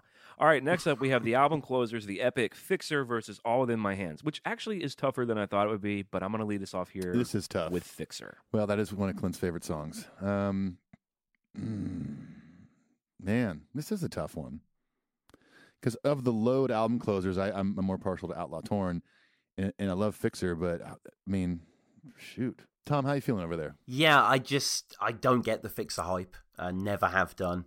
I just think it's yeah, just not for me ultimately. So um yeah, I got to go with all within my hands. Love that song. All right, Ethan. Do me right. Do it, do it right. Do it. I've Man. lost so many comrades. You know, I'm gonna throw a cur- I'm gonna throw a curveball here, and I'm so sorry, Clint, um, but I'm gonna go with Tom on this one. All in my hands. Yikes. Well, dead to me. That's all. Just dead to me. This is our last episode. Can't together, believe by the it. way. I do think didn't we do an episode together, the three of us, that was like our our top five like underappreciated songs or something? yes, we did. Yeah. Did we do a full Yeah, episode something on like that? Yeah, that was that was our second appearance. My second appearance. Yeah. Man, we've done a lot of crossovers. Okay. Mhm. So we're moving into another round here. We got oh my god, I cannot read my fucking handwriting. Okay. Devil's Dance versus the Unnamed Feeling. Oh wow. Okay. Ooh. Unnamed for me. Unnamed for me. Going for it. Shoot, man. I think I'm gonna have to go with Unnamed Feeling. I think I am too. Damn. All right. Unnamed moves on. We have our first uh, St. Anger song in this round. Unnamed Feeling. Still writing like a five month old. Okay. Next we have Better Than You versus Dirty Window. Another tough one. Ooh. Ooh. I'm going. is I'm going Better Than You, even though I love. Everyone knows I love Dirty Window. Yep. Yep. Dirty. Dirty window for me. Um, mm, I love Dirty Window as well. I'm, I'm going to go better than you. Okay, thank God. I was about to say if we're gonna have two St. Anger songs in this round. All right, because this is a, I'll remember this day forever. Next up, we have two reload songs. I think it's going to be easy for Mr. Thomas Kwei over here. We have Carpe Diem Baby versus Bad Seed. I'm going Carpe Diem. Yeah, Carpe Diem. All right. Sorry, Tom. oh, that is. Uh, Carpe Diem, Daddy-O. yeah. Okay, now we have Attitude. Oh, this is this is a bloodbath. Attitude versus All Within My Hands. I'm going to just go ahead and write All Within My Hands. yeah, as you should. I, I mean, I would have voted Attitude. Ethan, would you have voted Attitude maybe? I like Attitude a lot, but um, All right, I can already think my tell. gut might, might have gone with all I could I could tell by what I could tell by the way you were setting that sentence up that you were not going to vote for attitude. All right, we're bringing it down to one of the last rounds here. We have unnamed feeling versus better than you. And again, I'm going to have to go unnamed feeling. yeah. I was going to go better than you. All right, Tom, what do you say? Unnamed. Unnamed again. I'll Damn, name it. It's crazy. Because as we all know, better than you won a Grammy. Yeah, Grammy Award winning. All right, Carpe Diem Baby versus All Within My Hands. Ooh. I mean, all within. I'm just. I just can't pick for Carpe Diem. I'm afraid. I'm going Carpe Diem. What do you say, Ethan? I'm going Carpe Diem. All right. Thank goodness. No. Hey, Unnamed Feeling made it way further than we ever expected. All right, and for the the whole enchilada, as they say, unnamed feeling versus Carpe Diem Baby. What a choice. I'm Team Saint Anger, so I gotta go with unnamed. All right, Ethan. I'm doing Carpe Diem, baby. Shit. Clint? Unnamed Feeling suffers all the same sonic maladies of, as the other Saint Anger songs, and it's long. Carpe Diem Baby is one of my favorite songs since I was a kid, and it sounds great, and it's interesting, and someone's phone is buzzing. That is Dan Cantor texting you and I. I think, uh, hey, Dan Cantor, I think I'm going to have to give it up in this particular battle for the Unnamed Feeling. Wow. Dang. Love that. Yeah. That's courtesy. I'm really, Mm-hmm. I'm really surprised. See, Tom, you thought this was going to be a total bloodbath, but look what happened. Wow. I'm shake. I'm shaken right now. I don't know what to say. I did not expect this. With all the news that's been going on, this is the biggest shock I've had in years. Wow.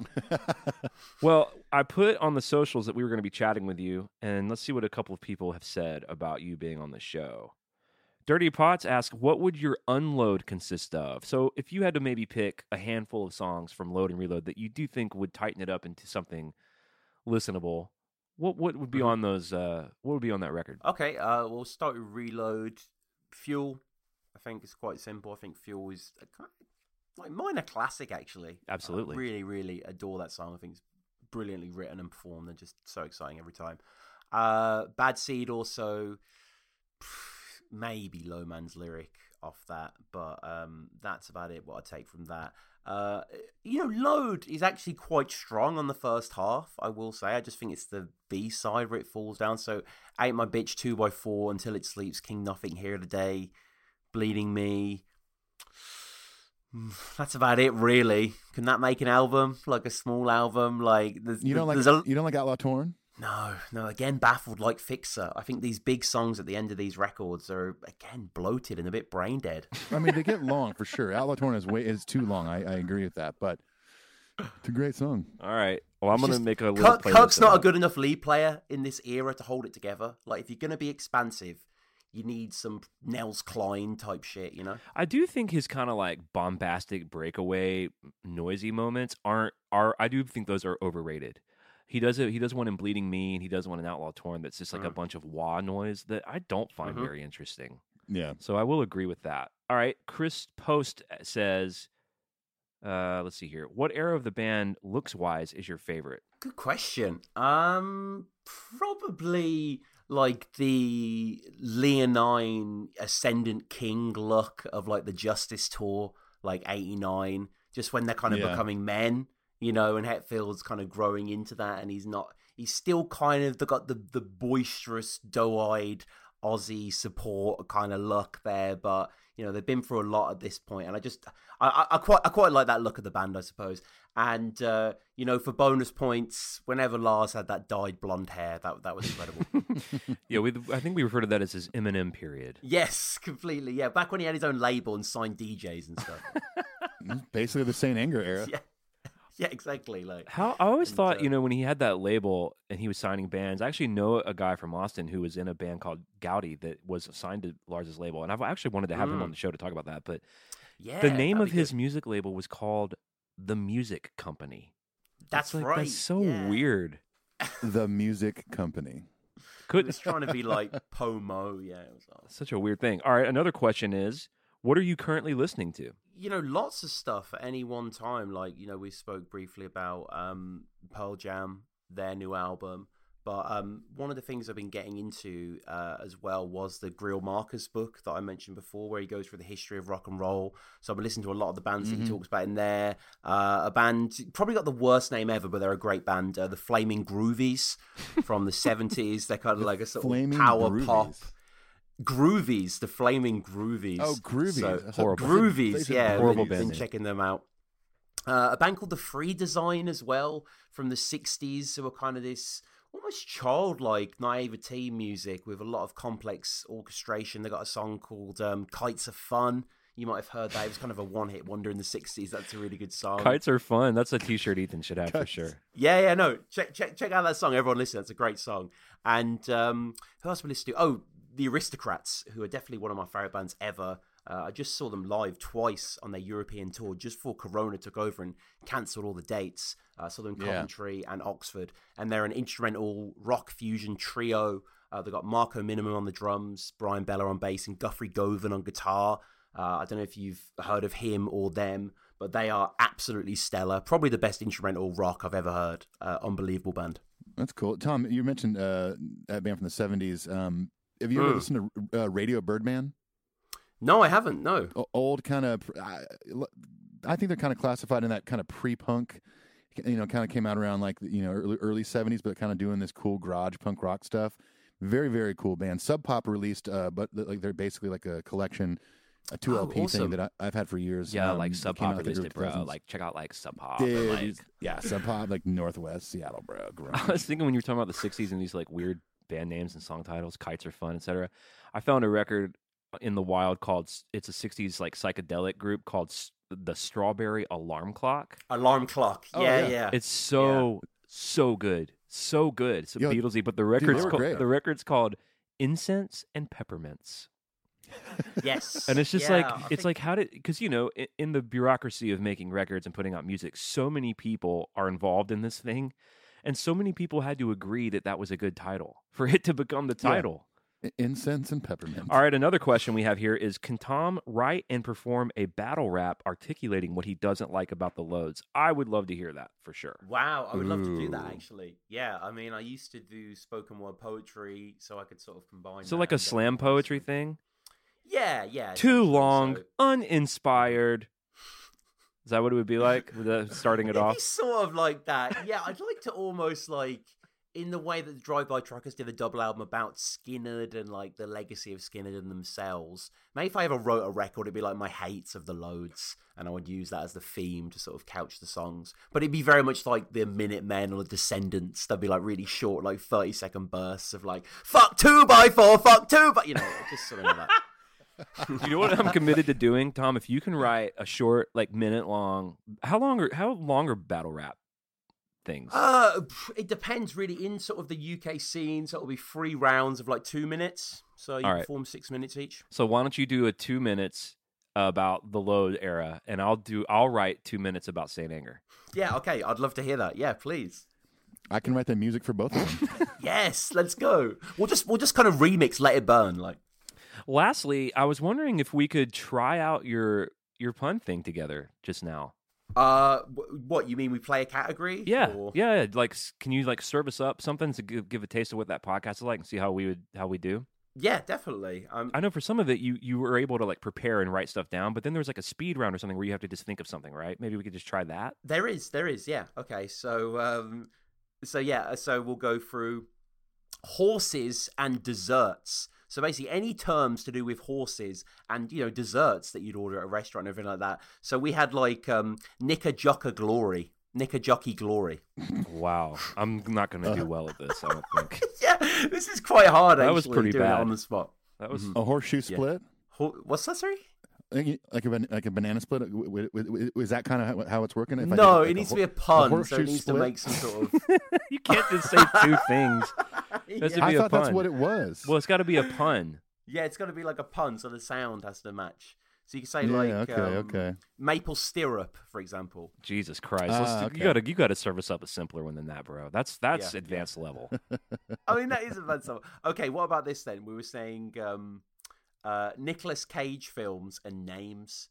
So just men's names and Nicolas Cage films. so you could say like um, John in 60 seconds. Damn.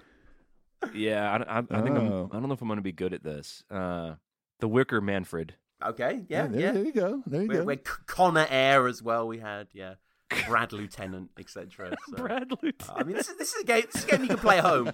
We always say that this game that we made up, it's a free game that anyone can play whenever they want. You just need to just come up with a few categories, and you know, if you guys want to hear professionals, quote unquote, play this, search Pun It, uh, the Wordplay Yeah. Game Show podcast, and you know, we, uh, we're going to have the guys on hopefully in the future as well.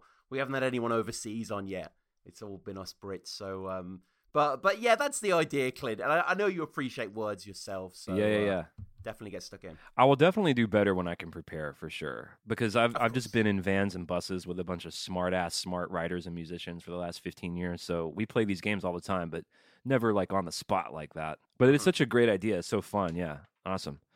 Well, I guess we should wrap it up. Any any parting thoughts, uh, my Metallica podcasting friends? Anything anything to wrap up with? I'm still trying to think of a pun for a horse dessert. get in touch. Get in touch. Uh, at the Pun Podcast, you can follow us as well. But party for no, I just you know I want to say again, thank you so much for having me on.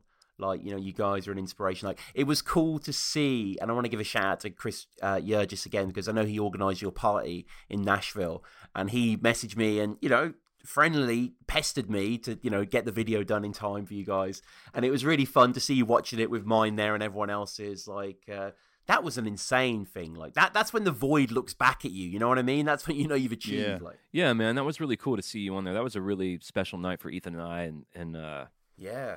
it was cool to be a part of all that. It's cool that we're all buddies and and brought it all together, and it, it's nice to have someone on the ride with us. I often uh, will Yeah. will uh, reach out to Tom when I'm frustrated with podcast life and complain and commiserate. So it's been nice having that avenue.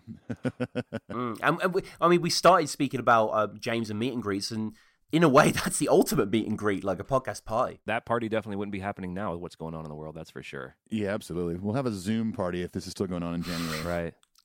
Well, it's a pleasure having you on, Tom. We we love you over there. Everyone, go check out Alphabetallica and all Tom's other wonderful podcasts, and uh, we'll try to we'll try to get this battle rap thing happening and see what happens. Yeah. And yeah, uh, definitely. And uh, you know, we love you all out there in the Metallica podcast land, and we'll see you all in the flip flop. Peace. Adios. Easy. Master. Master.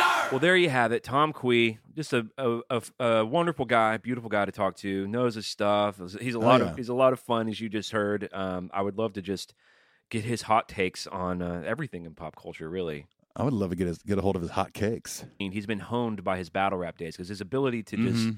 Absolutely, you know, take down a song in two words. Is, yeah, uh, oh, he completely does. Creatively dehydrated or something like that. Dehydrated. He'll use stuff like that all the time. Yeah. It's an audio nightmare. I mean, it's like waking up from an audio nightmare. Hi, hey, and hello, and goodbye, and hi, and hey. Goodbye, goodbye. Um, so we hope you enjoyed that conversation. We're going to leave you with a song that I wrote last week, uh, kind of just during the quarantine lockdown. My friend Matt Billingsley, Taylor Swift's drummer, played the drums on it, and my good friend Brad Lyons from Single Podcast Theory, who's also a producer and a mixer down in Birmingham, uh, he mixed and mastered it for me. So Awesome. um, it's been interesting during these times, all the different ways you can collaborate with your buddies across the country or, or even across town. I think everyone's just wanting to do stuff. You know, I know that Yeah. you've been doing drums and doing stuff for other for Jack O'Shea, and I have, yeah. the cool thing about the creative community is like this is going to to birth a lot of a lot of music, a lot of records, a lot yeah, of art. absolutely. you know. I yeah, I I really hope so, man. I'm I'm I believe it, and I, I want it to happen, and I, I hope I'm in that category too. You know, outside of doing this kind of stuff for the podcast, I mean, I need start buckling down and start working on my own tunes too. Well, you can hear all the stuff that we're playing on the episode over at Patreon. And again, if you're able to support us over there, it means a lot. And if not, uh, you know, we're happy to be here every week for you guys. So check out my song Full Stop, and we'll see you guys next week on the Flip Flop. Peace. Adios. I got no answers to the questions. So what do you